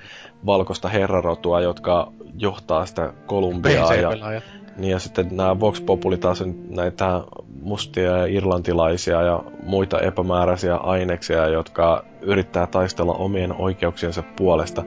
Niin tässä uudessa todellisuudessa se konflikti on muuttunut sitten ihan aseelliseksi, jolloin Vox Populi on, äh, ne on niin kuin ottanut asiat omiin käsiinsä ja ruvennut teurastamaan näitä perustajia ja sillä niin kuin varmistamaan omat oikeutensa. Ja se niin kuin asetelma on kääntynyt sillä lailla päälailleen, että siinä missä aikaisemmin nämä ei-valkoiset joutu kärsimään sellaisesta melko passiivisesta sorrosta, niin nyt sitten yhtäkkiä se onkin muuttunut puhtaan aggressiiviseksi hyökkäykseksi, jossa, jossa perustajat sitten ähm, niitä ei pelkästään alisteta, vaan ne tapetaan. Joo, se oli selkeä mielenkiintoinen kuva. Muista mikä se oli se kapinan johtajan nimi. Daisy Ää... Fitzroy, se Kyllä. nainen, joka oli, jota syytettiin siitä, että se oli tappanut tämän Lady Comstockin. Joo, ja tota, se oli myös semmonen yksi teema, minkä mä olisin ehdottomasti halunnut nostaa tuohon pinnalle. Että siinä olisi juuri tätä ö, asettelua tutkittu enemmän, että mitä tapahtuu sitten, kun tämmönen hirveän alistettu kansa tai väenosa, väestönosa pääseekin sitten niskan päälle. Et sitä ei, sitä ei niinku viety silleen niin syvällisesti eteenpäin, mutta siinähän toki kävi sitten sillä tavalla, että tota, sieltä tultiin aika kympillä, kympillä turpaa. Mutta sitten tosiaan tässä oli semmoinen seuraus sitten tällä tapahtumalla, mikä on myös aika pelimäinen ratkaisu, että kaikki alkaa loppujen lopuksi jahtaamaan pelaajaa. Mm. Että jos sä olit alussa niin kun hirveästi näitä komstokilaisia vastaan, tai muita poliiseja ja niitä patriottisotilaita ja vaikka mitä. Ja nämä oli niin kuin sä taistelit yhdessä vaiheessa näiden voksien kanssa. Mun mielestä se oli vielä tässä vaiheessa, että sä niin taistelit pitkä aikaa niiden rinnalla. Tai niin niitä autoita ja näin poispäin. Mutta sitten tietyssä vaiheessa, kun tämä Fitzroy totesi, että hetkinen, sä niin kuin, oliko se sitten myöhemmin, kun tota noin, niin No siis siellä oli niitä, kolman, niin joo, aivan. siellä oli niitä kolmas- julisteita, että toi äh, Booker, niin kun se oli sellainen kapinan marttyyri. Ja, Kyllä. ja sitten kun Daisy Fitzroy huomasi, että hei, tämä Booker onkin hengissä, niin se totesi, että se on niin kuin marttyyrinä ja tällaisena kapinan symbolina paljon vahvempi kuin elävänä ihmisenä. Ja sen takia sitten se halusi ottaa Bookerista hengen pois. Kyllä joo, ja siinä vaiheessa sitten alo- alkoi se mentaliteetti, että kaikkia ammutaan, mikä vastaan tulee. Joo, ja Väriä, se, mutta se oli hieno se teema kuitenkin, mikä siinä tavallaan, mä en tiedä, liittyykö se punainen väri johonkin tai vaate niin kuin oikeaan juttuun.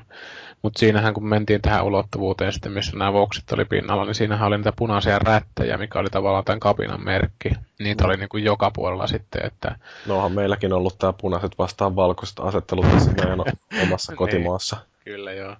Mutta siis muuttui vähän tämä maailma, että se mistä mä niin kun en hirveästi innostunut tässä pelissä, että kun sä menit jatkuvasti eteenpäin, ja se oli semmoista kujamaista meininkiä. Ja kuinka paljon mä tykkäsin sitä ensimmäisen osan Metroid-maisesta mylläyksestä, että sä näet jonkun paikan, että joo, sä et pääse vielä tonne, koska sulta puuttuu tää hilavitkutin X. Mutta siis tässä, niin kun, tässä vaiheessa sä pääset vähän niin kuin mylläämään samoja paikkoja. Ja ne oli vähän niin kuin Metroid Prime kakkoshenkisesti niin kuin vähän muuttunut tänne toiseen ulottuvuuteen mennessä, että kun tämä kapina ei ollut enää siinä pisteessä, että hei, mistä me saadaan aseita, vaan että nyt meillä on vitummoista aseet, me vetään niin kuin näitä pataa ihan kympillä täällä. Että se oli niin kuin ympäristö sen, sen mukainenkin siinä, että se alkoi talot sortumaan ja oli aikamoista niin kuin actionia Mm. niiltä osin. Mut siinä tulee taas aika karu kohtaus sitten jossain vaiheessa, kun tämä Booker ja Daisy kohtaa toisensa, että lopulta saadaan Daisy kiinni.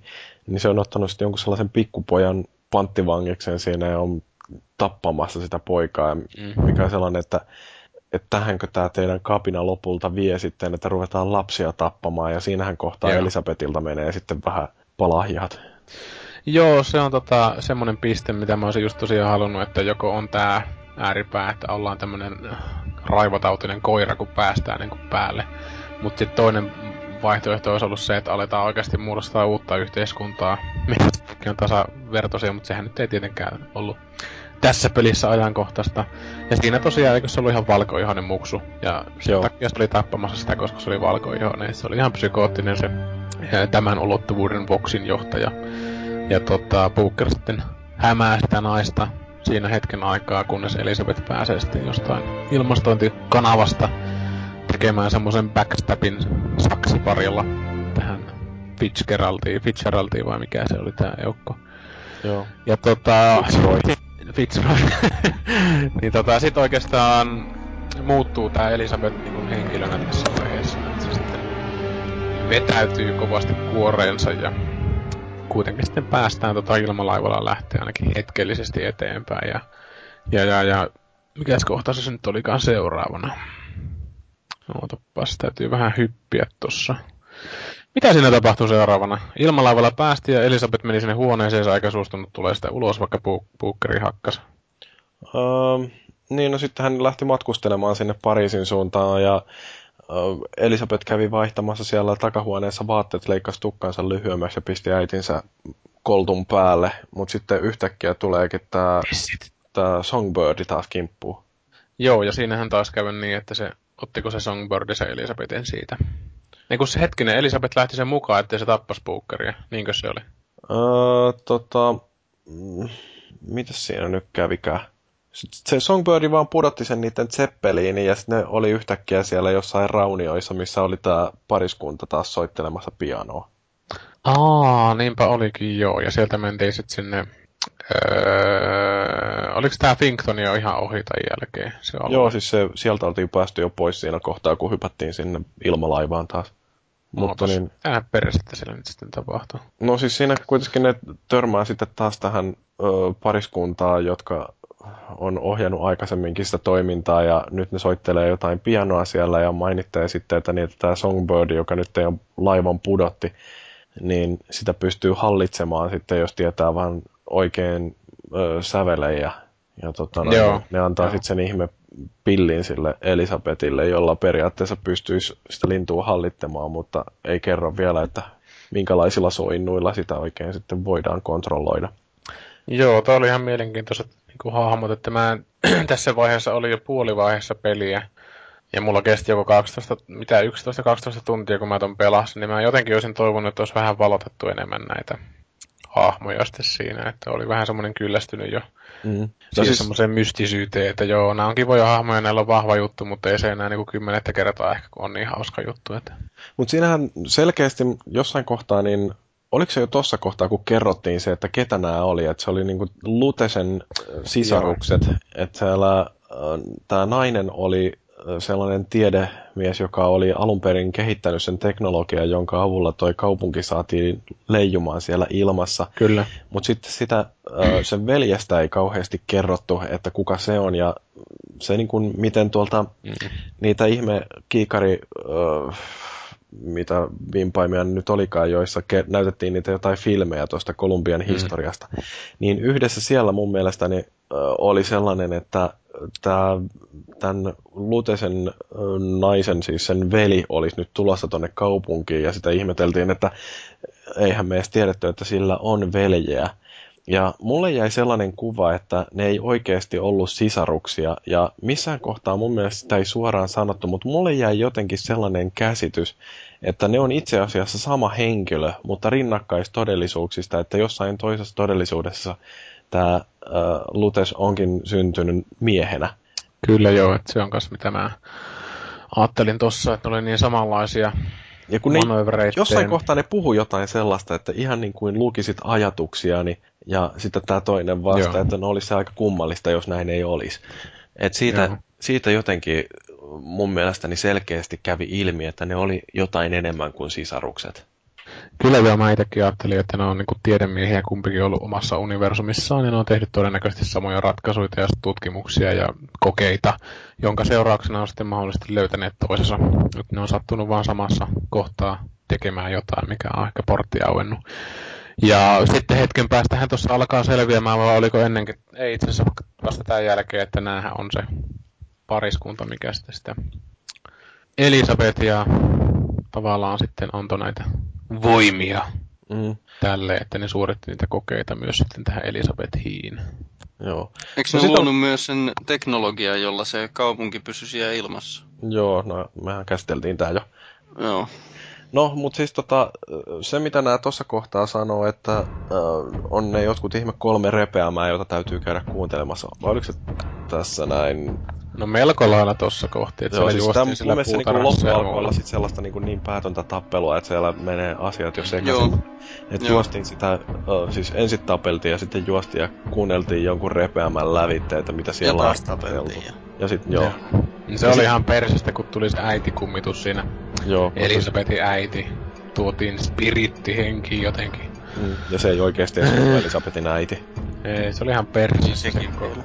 Joo, ja tappelu. Silleen, että se oli niinku vittu, kun se tuli vielä niin monta kertaa ja ihan täsmälleen samat paskat. että Summonoi niitä vitu kuolleita siinä ja sitten sitä piti ampua ihan tuskana siitä ja ah. Joo, se oli kyllä todella raivostuttava kohtaus jotenkin, koska mun mielestä siinä ei ollut mitään muuta kuin, että se oli vaan kauhean bullet sponge ja Mm, mm. että sitä piti vaan ampua tarpeeksi kauan ja sitten siinä tuli niitä helvetin haamuja päin ja ne oli rasittavia tappeluja. Kyllä joo, mutta sitten se tappelu aikana, tai olihan siinä vähän niinku näiden ö, ympäri maailmaa sijoitettujen nauhureiden myötä jo vähän selvinnyt sitten sitä. No viimeistään näiden kolmen repeämän kautta. Et, et, eikö se ollut siinä, että Elisabeth ei, se äiti ei ole se oikea Joo. äiti. Ja sitten siinä tulee tämmönen kauhean anteeksi pyytelykohtaus, koska pointtina näissä kolmessa repeämässä ja näissä muissa oli se, että päästään tänne Comstockin taloon ja siihen pääsee tota, portin, portti piti avata sillä, että se portti jotenkin tunnisti, koska Elisabeth oli leikannut hiukset ja oli äitinsä vaatteessa. Mm. Se portti tunnisti, että hei, sähän ootkin tullut takas, kiitos, oot, näytätpä terveeltä, kun ottaa huomioon, että kuolit 19 vuotta sitten tai jotain muuta, että se niinku ei tajua sille log- logiikkaa se portti siinä, että se on oikeasti kuollut tai pitäisi olla kuollut. Ja... Mut sitten kun se yrittää tunnistautua, niinku, öö, onko se niinku sormenjälki vai mikä käsi käänjälki Kämmenen siihen oveen, Joo, niin tota, se sitten ei päästä se portista, että jotain se sanoo sinne, että pää päplää, ja sitten sun pitää lähteä etsiä sitä äitiä, ja se äiti oli haudattuna siellä semmoiseen näköarkkuun, mistä näkee läpi, ja se oli niinku säilyttynä siihen, niin ajateltiin, että vetäpä kä- käsi irti, mutta sitten tuli tää kummitusepisodi, että tota, eri puolilla niinku alueita jouduttiin tappeleen sen kummitusäidin kanssa, ja sitten se lopussa tuli tämmöinen konfrontaatio, missä sitten tämä Elisabethi sanoi, että minä annan sinulle anteeksi ja diu dau dau, ja sitten se aukasi sen portin se kummitus, kummitusmamma siinä, että tavallaan jokuhan siinä oli taustalla, että se Elisabetin omat antipatiat ja kaikki tunteet ja tämmöinen niin vaikutti siihen, että siitä tuli kummitus. Mm. Siitä, vaikka siinä oli jotain teknologiaa hässäkkää, mä en oikein käsittänyt mikä siinä oli, kun se Comstock alkoi uhoamaan silloin, kun me oltiin siellä kryptassa tai siinä masoliumassa, niin että hö, hö, hö, nyt saat äidiltäsi turpaan tai jotain muuta. Mitä se siinä huuti? Joo. Mutta mä en oikein tiedä, että mikä se teknologian osa siinä oli ja kuinka sitten se kävi ton Elisabetin ö, voimien kanssa sitten tähän yhteen, että ne sai tämän tilanteen, että sitten tuli joku vitun kummitus 19 vuotta sen jälkeen, kun se oli kuollut. Ehkä se tuotiin sieltä ulottuvuudesta, missä se ei kuollut tai jotain muuta. Mä en oikein tajunnut sitä kohtaa siinä. Mut, mut, sitten päästiin Comstockin taloon ja sa- ammuttiin entistä enemmän. Joo. Se oli vähän semmoista. Ja sitten tulee Songbird ja se kidnappaa Elisabetin ja Joo. sitten Booker joutuu matkustelemaan hiukan yksinään. Ja siinä tuli joku ihme aikahyppykin, että se ponkasi jonnekin ihme tulevaisuuteen ja sitten se kulki jonkun hullujen huoneen lävitse ja lopulta sitten törmää tuohon Elisabettiin vanhana. Joo, se on siellä New Yorkin pommituksia hoitamassa sitten semmoisen. Niin katselemassa. Kyllä siinä- joo. Näkyykö siinä, että se oli jotain 80-lukua? Ainakin Elisabeth oli tosi vanha siinä jo. Mun mielestä siinä oli ihan noi Chrysler Buildingit ja tommoset sitten siellä. Et, olisiko se nyt ollut jotain 60-70-lukua ainakin. Et, Joo. Ja et, tota, Columbia kuitenkin- siellä pommittaa New Yorkia. Joo, kyllä se aika vanha New York kuitenkin on oltava, koska jos olisi lähempänä edes 80-lukua, niin silloin tulisi kyllä Amerikan fuck yeah ja F-15 ja lähtisi kyllä Comstockit vittu, Mm. vittuun niillä satana lentokumiveneillään, koska oltiin kehitetty jo varmaan hävittäjät ja muut. Että kyllä se varmaan enemmän oli tää 50-lukua kuitenkin. Joo, no se vanha Elisabeth antaa kuitenkin sen paperin, jossa oli näitä jotain hacking kuvia ja käskee mennä vapauttamaan sen nuoremman Elisabetin ja sitten sen jälkeen taas lähdetään tappelemaan kauheasti sieltä lävitte ja Joo. Mitäs siinä nyt oli, kun se Elisabeth niin kuin napattiin sinne kokeisiin, kokeisiin, se, ne niin kuin teki sille jotain kokeita. Että yrittikö ne sitten saada siinä niin kuin, tota, myöntämään sitä Elisabetia, että se Comstock oli sen isä ja... No kun mä ymmärsin, että siinä oli, siinä oli se, että samasta syystä kun sitä oli pidetty siellä tornissa, että Mm. Elisabettihan sanoo siinä yhdessä kohtaa, että se ei ole aikaisemmin, tai niin kuin, että nyt se pystyy ainoastaan avaamaan tällaisia jo valmiiksi olemassa olevia repeämiä, mutta että ai, aikaisemmin se oli pystynyt äh, synnyttämään niitä repeämiä itse, jolloin se periaatteessa niin kuin pystyi Niin, täysin niin, vapaasti niinhän se olikin joo, ja se hemmetin koko helvetin enkelitorni, missä se oli jemmassa, niin se oli niinku semmoinen imuri tai saifoni, semmoinen, mikä niinku kanavoi sitä Elisabetista niitä helvetin energiajämiä, millä Niin, se niinku pystyi näitä repeämiä käytti- aikaan. Niin Comstock niin. ilmeisesti käytti sit sitä energiaa siihen, että se kurkisteli tulevaisuuteen ja löysi sieltä sitten Mm. niitä kaikenlaisia... Profetioita. Niin, että sen perusteella se pystyy sitten ennustamaan, että mitä tapahtuu. Joo, mutta tota kai mun mielestä ollut tarpeeksi vahvasti käsitelty siinä, että se olisi niinku konkreettisesti ollut onnistunut ennustaja, tai ennustaja kuin vittu profeetta. Että se oli niinku semmoinen juttu, mikä tuli niinku aika niinku mu- kiertoteitä, että sitä ei pelaajalle koskaan niinku paljastettu. Et mun mielestä siinä tehtiin virhe, että niinku ei koskaan annettu semmoista tilannetta, että hei, ehkä tämä oikeasti joku vitun profeetta, että mitä helvettiä mä täällä riehun Hmm. tämän kanssa.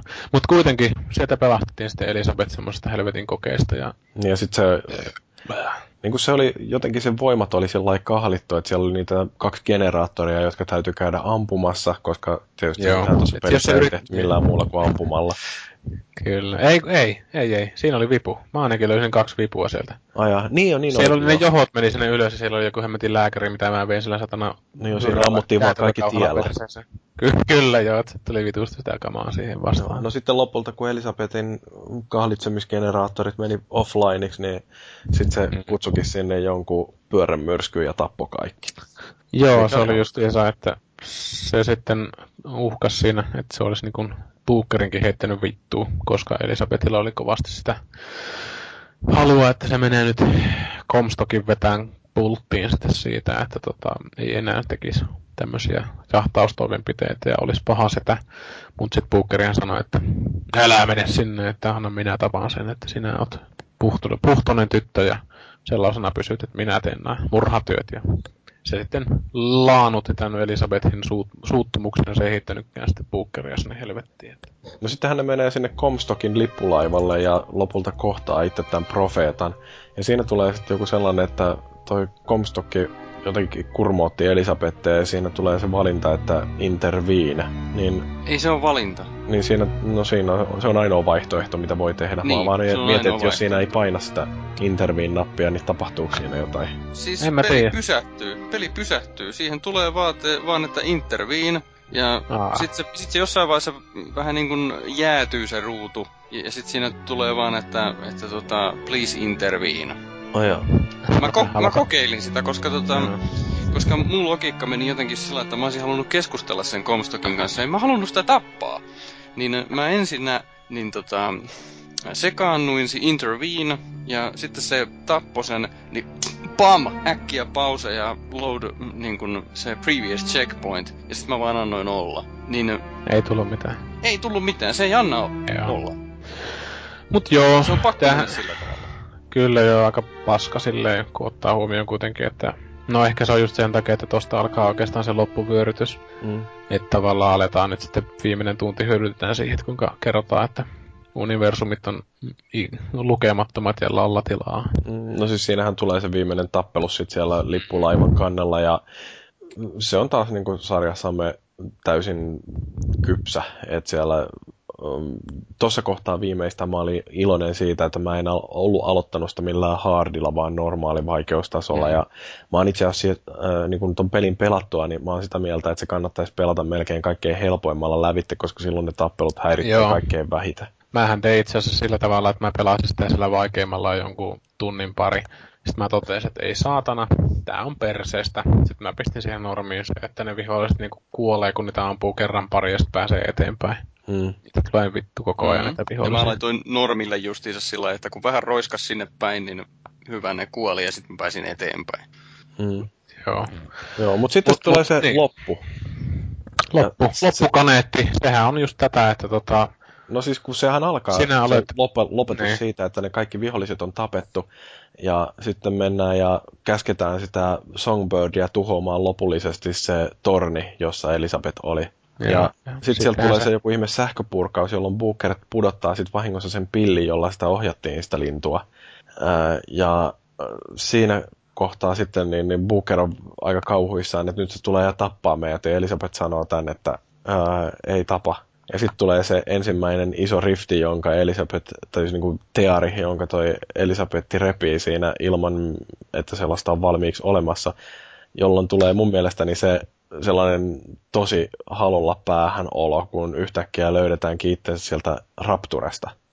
Joo, mä olin vähän sitä mieltä, että niinku raiskattiin oikeastaan nyt sitten tää Rapture ihan tarpeettomasti, koska siis mä olisin halunnut semmoisen pelin, mikä niinku pohjasi just johonkin steampunkkiin ja tämmöiseen niinku what if scienceen.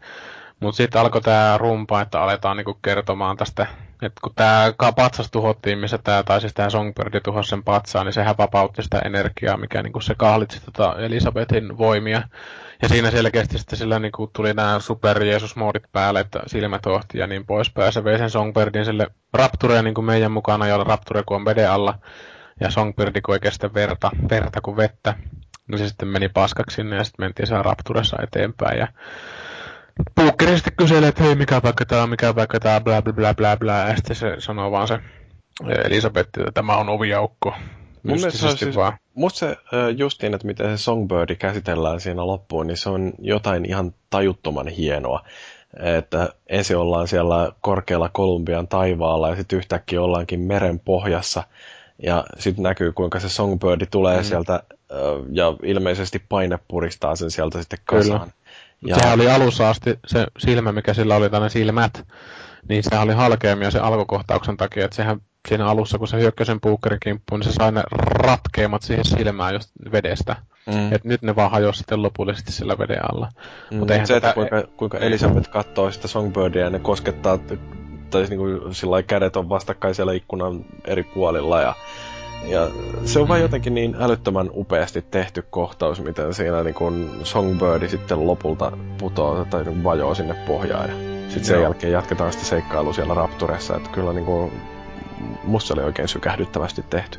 No joo, mä, mä en itse ehkä niinku kauheasti sykähtynyt jostain syystä, että yleensä kyllä sykähtelen, mutta tota, tossa mä en jotenkin ollut ihan herkimmissä fiiliksissä, mutta siis jotenkin ehkä mä keskityin siihen, että jäähän Rapturessa, että pitikö tääkin nyt tähän ottaa. Et ehkä mä nyt vähän keskityin sitten liikaa johonkin muuhun epäolennaiseen juttuun. Et sitten se alkoi se selvittely sit siitä, missä niin kuin muun muassa paljastui se, että minkä takia Elisabetin, oliko se oikean käden pikkurilli oli poikki. Mm. Joo.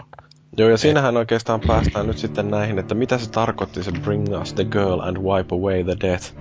Että, että se ei ollutkaan sitten lopulta oikeasti se, mitä siinä alussa annetaan ymmärtää, että Bookerin täytyy käydä hakemassa Elisabeth sieltä Kolumbiasta, vaan että se on ollut sillä, että Booker on oikeasti sen Elisabetin isä. Ja että Elisabetin oikea nimi on Anna, ja sen takia Bookerilla oli siellä kämmeen selässä se AD, että se on niinku Anna DeWitt. Joo, muistutuksena tästä hirmuteosta, mitä isä sai, Mm. tai isä se- teki, että joku velkahan siinä oli taustalla vai mikä no siis siinä oli. että että se oli, Kyllä. oli niin kuin justiin se Wounded niin järkyttämänä toi Booker, niin se oli yrittänyt jotenkin uh, tuhota sen murheensa ja katumuksen. Ja uh, se oli sitten sortunut pelaamaan ja sitten se jäi hirveästi velkaa jollekin ja sitten tulee joku mystinen tyyppi, joka sanoi, että anna meille toi sun tyttäres, niin me kuitataan sun velat sillä. Ää, ja sitten niin kun tätä, kun ne kehitti eteenpäin, niin- tai siis niin kun paljasti vielä enemmän, että mitä siinä oli kaikkea muuta välissä tapahtunut, niin sitten tullaan tähän kasteeseen, joka on se sellainen Kyllä, kulminaatiopiste, jossa toi Booker on sitten valinnut tämän polkunsa, että, että se oli kohdannut, tänne, kohdannut tämän pastorin, joka olisi kastanut Bookerin, mutta Booker ö, sitten lopulta ei kuitenkaan suostunut siihen. Joo, ja toisessa universumissa Booker sitten suostui siihen kasteeseen. Ja, ja silloin se sai uuden nimen. Joo, se on se Zachary Comstock siinä, että siinä on kehittynyt sitten erilaiset polut, kuten mä tuohon mun vuodatukseen kirjoittelinkin, että Mad Venturesin Riku Suurta lainaten elämä on valinnoista kiinni. Mm. Ja tämäkin hyvin pitkälti just ö, siinä, että tota, kaste tavallaan jakoi sitten tämän ihmisen kahteen tulevaisuuteen. Että kaikissa tulevaisuuksissa, kaikissa maailmassa ilmeisesti, tai ainakin oleellisissa maailmoissa, tai ainakin näissä kahdessa, tämä kaste on se jakaja, jakaja joka mun mielestä taas vähän sekoittaa tätä ulottuvuusajattelua. Et, Mm. et, varsinkin kun siinä lopussa, kun kävellään ennen suurta paljastusta tässä niin kuin majakkamiljöössä, mikä aika hienon näköinen niin kuin graafisesti. Siellä on loppumattoman, tai niitä alku, alun majakoita, mihinkä mentiin, niin niitä on 500 miljardia triljoonaa, ja ne kaikki näyttää niinku, niiden hohtopisteet on niinku tähtiä, mistä se Elisabeth sanookin, että so many worlds tai jotain, ja sitten Booker sanoo, oh, do you mean the stars? Hmm? Jotain muuta sitten siinä, että Ne onkin kaikki ovia. kyllä Mä- joo, että ne on muita maailmoja. Mä, mu- mulla jäi kyllä siitä lopusta semmonen, semmonen fatalistinen kuva.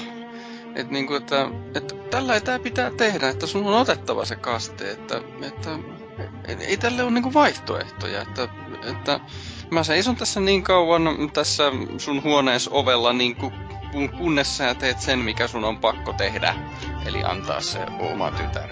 Että o- oottele vaan niin kauan kuin haluat, että sun on pakko tää tehdä. Että niin kun, mulle jäi tämmönen Niin, mutta se ehkä on No. just se, mitä siinä pelimekaniikassakin näkyy, että siellä on niitä sellaisia kohtia, joissa voit selkeästi tehdä valinnan, että heitänkö tätä sekarotusta pariskuntaa pallolla vai heitänkö tota äh, kuuluttajaa, tai että ähm, Mutta annanko, se onkin- valitsenko, valitsenko Elisabetille tällaisen kaulakorun, jossa on kyyhkynen, tai tällaisen, missä on häkki. Ää, Mm. Ja, ja sitten toisaalta siellä on kuitenkin niitä sellaisia, missä se sun valinta ei oikeastaan vaikuta mitään, että joka kerta Niin. kun sä heität sitä kolikkoa, niin sieltä tulee aina se heads. Niin, just tää. Että et, niin kun on, on niitä Näennäinen kohtia, jossa, jossa ne niin kun todellisuus haarautuu, ja sitten toisaalta on niitä, jotka on aina vakiota. Ja se, että äh, on niin kuin, niin kuin tuossa pelissä taidetaan sanoakin, että on aina mies ja on aina torni ja on aina kaupunki, joka voidaan nähdä myöskin viittauksena bio, äh, alkuperäiseen Bioshockiin, että sielläkin oli, niin kuin, oli torni, jota kautta päästiin sitten sinne kaupunkiin, jossa oli se mies. Niin samahan juttu se on sitten tässä äh, Infinitessäkin. Mm. Ja, ja tota noin, niin, Mutta siis motivaatiohan tuossa oli ihan taustalla siinä, että tämä Comstock, tai siis Booker, josta keittyi Comstock siellä maailmassa, mm, niin ei pystynyt saamaan sitten näiden luteseiden vuok- tekemien kokeiden vuoksi niin kuin omia lapsia. niin taisi oikeastaan vaan sen naislutesin, koska se oli alkuun siellä Niin. vaan mukana. Joo. Ja tota, Comstock sitten päätti niin kuin itseltään varastaa lapsen, tai ottaa lapsen ilmeisesti toisessa ulottuvuudesta. Et se on vähän hämmentävää sitten kuitenkin se, että tota, no Comstockihan se itse sanoi siinä yhdessä vaiheessa, että sen sijaan, että ennen kuin se tapetaan, että sen sijaan, että ennen kuin vyöryttäisin sun niskaan, tai olisi vyöryttänyt sun niskaan miljoona poliiseja ja muuta, niin olisi pitänyt kertoa vaan totuus Mm. siinä. Mutta sehän tietenkään ei kertonut sitä totuusta vielä, totuutta siinä, koska Booker hyökkäsi sen kimppuun siinä. Että tota... Ja se sehän siinä viittasi sitä, että tiedän miksi Anna tai tuolta tytö Elisabetilta on sormi poikki tai jotain muuta. Että se alkoi siinä sitten se Elisabet jo epäileen sitä, että tässä on jotain suurempaa historiaa taustalla. Ja se sormihan katkaisi tosiaan sillä, että Booker luovutti Elisabetin tälle luteselle miespuoliselle. Ja tota, ne sitten lähti sitä, mutta sitten Booker ilmeisesti tuli katu, katu, No katumukseen. siinä ja- joku tällainen repeämä sulkeutui ja justiin viimeisellä hetkellä Kyllä. toi Anna, eli vauva Elisabeth, niin, niin se ojentaa kättänsä isänsä kohti ja se pikkusormen pää jää siitä repeämän, sulkeutuvan repeämän ulkopuolelle, jolloin se irtoo sitten se pieni pala sormesta. Mikä on muuten hyvinkin kummallista, koska eikö se oikeasti olisi tota keskisormesta se palaa pois? Ei, no, Eli se no, sormi, nyt mikä on pidät- No en mä tiedä, se nyt on taas tommosia semantiikkaa tässä vaiheessa, kun muutenkin se niin paljon epäkohtia. uudestaan. Mutta siis, mut se, että et sitten lopulta ne kuitenkin palaa aina siihen yhteen kasteeseen, että kun Mm. mm. Wounded niin taisteluista niin kärsivänä ja katuvana toi Booker ajautuu sitten sinne jonnekin joelle, jossa tämä pastori olisi kastamassa sitä, niin äh, se jotenkin niin kuin äh, äärettömässä määrässä erilaisia todellisuuksia, että mitä tahansa onkaan tapahtunut, niin aina se palaa siihen yhteen paikkaan ja siinä jakaantuu sitten se todellisuus, että joko äh, Bookerista tulee Comstock, joka perustaa Kolumbian kaupungin, tai sitten Bookerista tulee rappeutunut yksityisetsivä New Yorkissa, joka ryyppää ja pelaa rahansa ja sitten se lopulta voi saada lapsen, jonka äidistä muuten ei sanottu mitään. Ei, ei sanottu mitään. Te sanottiin, että se niinku kuoli. Mm. Eikö se niin sanottu? Se Anna kysyi sinne, että eikö, sano, eikö se Elisabeth, että you have a child, tai jotain muuta. Mm. Yhdessä vaiheessa sitten sanotaan, että äiti kuoli. En ainakaan mä löytänyt mitään viittauksia sen tarkemmin siihen, että mikä, mikä siinä sitten on tavallaan se pointti. Mut, mm. Mm. mut Joellahan sitten toki käy niin, että Niin sitten Öö, lopulliset, usean ulottuvuuden Elisabetit tulevat takavasemmalta ja mm, kastaa Bookerin lopullisesti. kyllä joo, että siinä mennään V alle, v alle sitten ja mä en tota, tuliko siinä lopputekstien jälkeen jotain, mä en jäänyt sitä kattelemaan.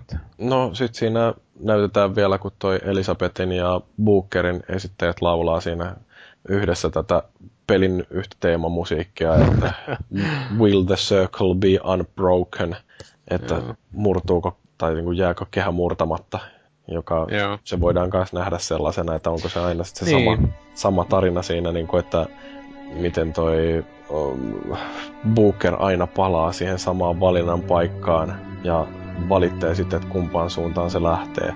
Ja Mm. jotenkin aina vaan palataan uudelleen, uudelleen ja uudelleen, että se särkyykö se kehä koskaan.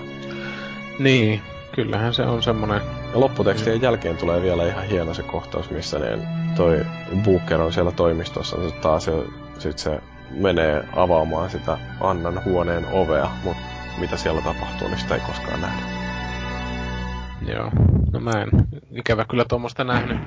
Mä oon jotenkin vaan pettynyt silleen tuohon kuitenkin, että tota, kun aletaan noita ulottuvuusjuttuja tuomaan, niin käytännössä mikä tahansa on mahdollista. Ja sitten jos ajatellaan, että ulottuvuuksia on 10 miljardia ziljoonaa, niin kuin tässä tapauksessa on, niin todennäköistä oli, että nämä ulottuvuuden kymmenet miljoonat muut bookerit olisi tavalla tai toisella ollut tuossa tarinassa myös mukana.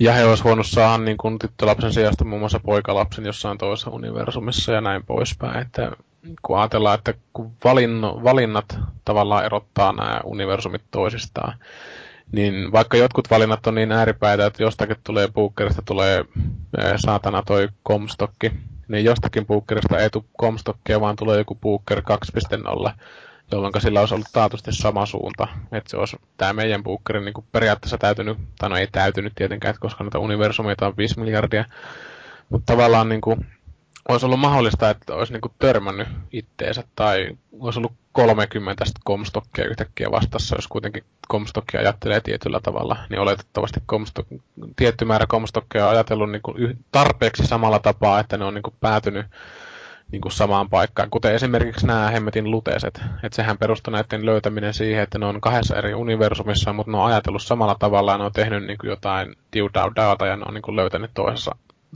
tavalla X. Että samalla tavalla, niin kuin, varsinkin kun Comstock oli tietoinen näistä universumeista, niin olisi ollut uskottavampaa, että se olisi jotenkin yrittänyt hakea muuta taustavaikutusta tai muuta sitten mu- muista universumeista. Mm.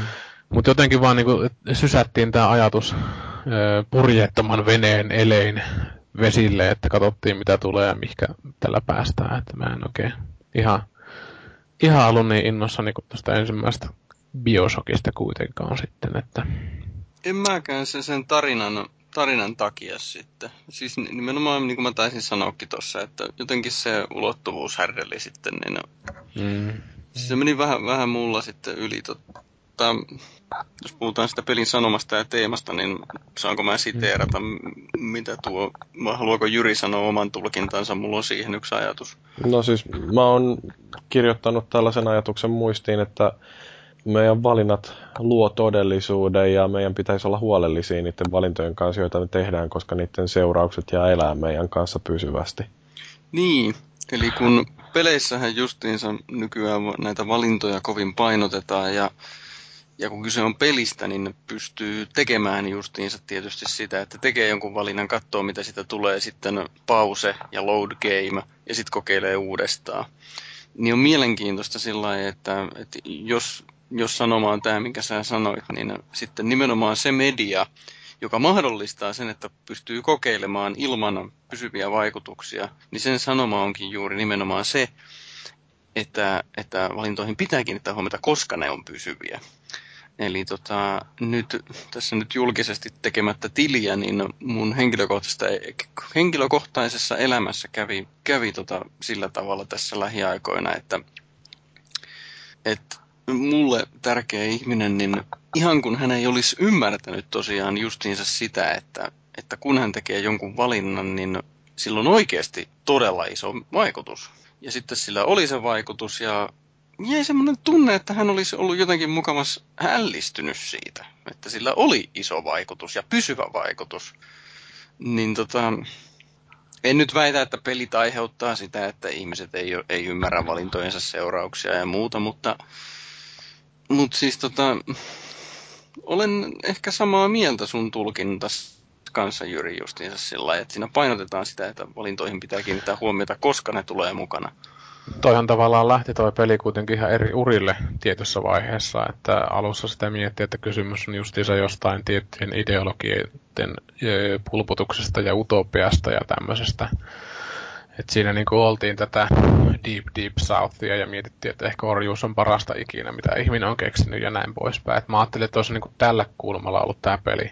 Mutta sitten tämä ulottuvuuskikkailu niin kuin sotki koko paketin ihan tyysti. Joo. Tietysti silleen, ja tosiaan, no nyt jälkeenpäin on helppo tietysti sanoa, että niin kuin, edelleen tätä Riku Suurta lainaten, että elämä on valinnoista kiinni, kun se siinä jaksossa taisi itse nuokkua jossain riippumatossa jossain aurinkosaarella ja meillä oli täällä talvi silloin, kun se esitettiin. Mutta tota, kuitenkin se, että joo, kyllä noi valinnat yleensä sen realiteetin hyvin pitkälti vaikuttaa, tai siis määrittelee, mutta sitten toisaalta kuitenkin tämä teema oli tässä tämä saatanan ulottuvuuskikkailu, niin mulle jää tietyssä mielessä semmoinen fatalistinen, no ei fatalistinen fiilis, vaan se niinku semmoinen turhaut, turhautunut fiilis, että millään mitä sä teet ei ole kuitenkaan mitään vaikutusta. Ja jos siinä lopussa varsinkin lopputekstien jälkeen oli jotain tuommoista what if shittiä, niin mä olin itse ehkä niin kuin tämän lopun kautta siinä mielessä, että nyt on niin kuin yksi kierros ehkä murrettu. Että jos tämä Elisabeth, mikä 10 miljoonaa ulottuvuutta pystyy katsomaan, niin kuin näkemään niiden läpi, niin pystyy näkemään niin hyvin, että tämä yksi tapahtuma, mikä tässä tehdään, tämä Bookerin hukuttaminen, niin riittää tämän kehän katkaisemiseen, katkaisemiseen niin se oli niin kuin sen hinta tavallaan. Et ei tämä ollut kenenkään syy silleen, kun miettii, että Bookeri kuitenkin oli siellä ja kärsinyt ja trauma, traumatisoitunut ja näin poispäin. Niin tämä vaan oli niinku ihan fakta, mille ei edelleenkään pystynyt yhtään mitään. Et samalla tavalla kuin, että nämä universumit on olemassa, miljoona, miljoona muuta sellaista. Mm. Vähän niin kuin tuli sellainen hyödytön olo, että olipa hyvä, että kerrotaan tarinan, minkä on kuullut tuhat miljoonaa kertaa muuallakin, että jes, kertokaa lisää. No, onko teillä jotain sellaista viimeistä mietettä, että niin, niin, minkälaiset ajatukset tuosta pelistä jäi? Haluatteko lisää samaa, että niin, niin, kun DLC-paketteja tulee, niin innolla ostamaan vai oliko tämä nyt tässä ja jättipettyneen maun suuhun? Tämä oli siis mun mielestäni peli kertoi sen tarinansa, se päättyi, mulla ei ole pienintäkään hinkua ostaa mitään DLCtä. Mulla, mulla oli sama olo siinä, okei okay, silloin ei DLCtä nyt niin paljon ollutkaan, mutta ideana, että kun pelasin sen ekan Bioshockin, niin samalla lailla, että se aloitti kertoon tarinansa, se pääsi päätökseen, tämä on tässä. Ei, niinku, ei haluakaan mitään enää niinku lisää siis tarinallisesti tarvitsisi siihen mm. mitään enää lisätä. Niin, tottahan siihen varmaan voi, mä en tiedä onko tuolla tulossa jotain DLCtä, mutta voi tulla esimerkiksi Siellä on Season Pass, oli kaupankin jopa. Aha. Joo, no, mutta näiden luteseiden tarinat voi tulla ihan hyvin tuohon, mutta se on toisaalta kuitenkin se, että mä tiedän sen, mitä se voi olla toi DLC tuossa. Lisää sitä turhin, turhimmasta turhinta, eli ammutu, ampumista ja FN naputtamista, että sä keräät jotain vitu ompuja ja muita paskaa, että saat healtteja ja muuta, että ei se voi niinku tarinallisesti olla enää mitään kovin niinku ihmeellistä, koska mä oon kuitenkin todennut sen, että ulottuvuuskikkailu on perseestä, koska ei sitä tehdä hyvin. Mm. Ja sitten mä lisäisin vielä tällaisen, että se minkä mä kirjoitin, en nyt jaksa kaivaa sitä tässä nyt enää, mutta, mutta siis tämän konsolifinille kirjoitin arvostelun sitä Xbox-versiosta, niin mä kirjoitin sinne, että sinne, että Bioshock Infinite on taas yksi hyvä syy lisää, miksi miksi kannattaa pelata videopelejä. Et vaikka se nyt ei ehkä täydellisesti tyydytä, niin kyllä tämä peli on mun mielestäni yksi sellainen, että olen iloinen saadessani sanoa olevani videopelaaja, kun tuommoisen on pelannut. Mm. Joo, siis niin kuin, mitä mulla oli siitä mielipide tästä ensimmäisestä Bioshockista, että se on tämän sukupolven tärkeimpiä pelejä. Ää, ja ihan niin kuin sanoisinko viimeistä puolta tuntia ennen mä olin sitä mieltä, että se eka Bioshock on parempi peli kuin tämä Infinite.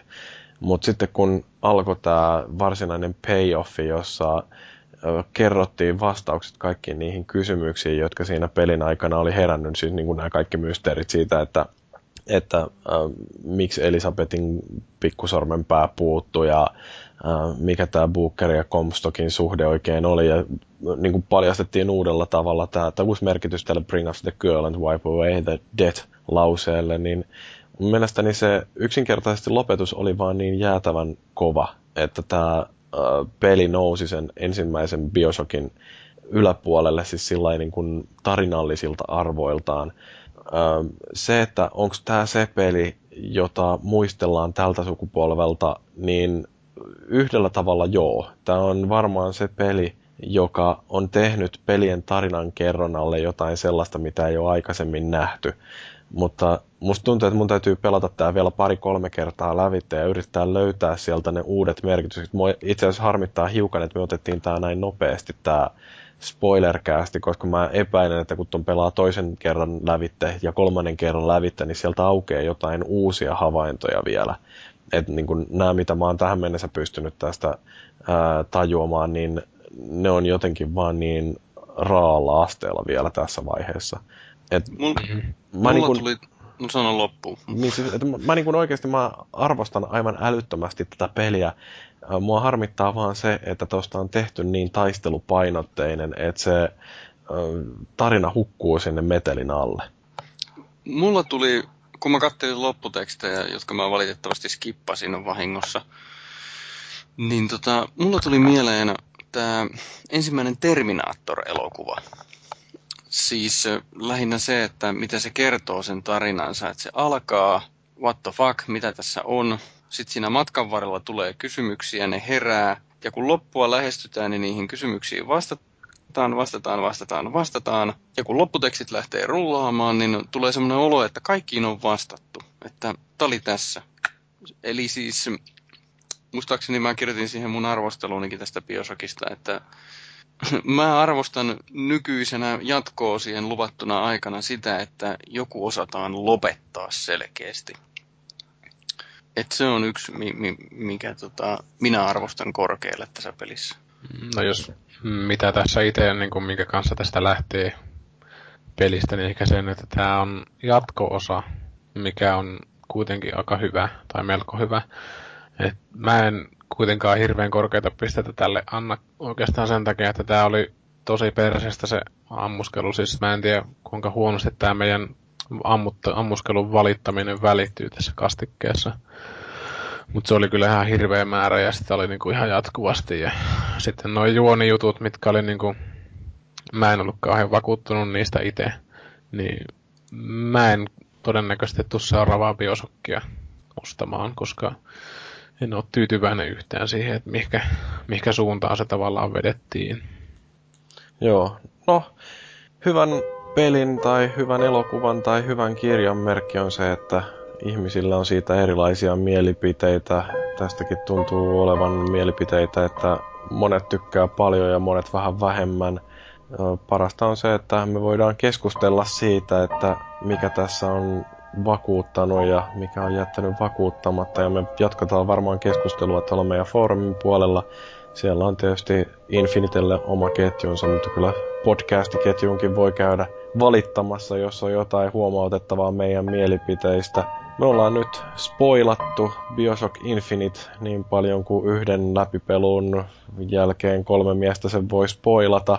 Jatkakaa keskustelua ja tehkää se valinta, että kuuntelette jatkossakin meidän podcastia. There are loved ones in the glory whose dear forms you often miss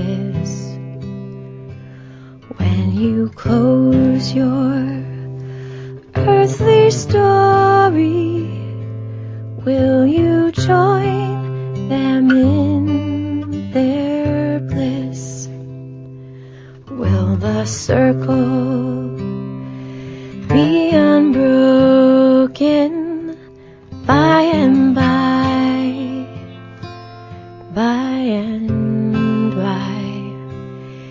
Is a better home awaiting in the sky, in the sky, in the joyous days of childhood. Oft they told of wondrous love, pointed to thee, dying Savior. Now they dwell with him above. Will the circle be unbroken by and by, by and by? Is a better home awaiting in the sky, in the sky.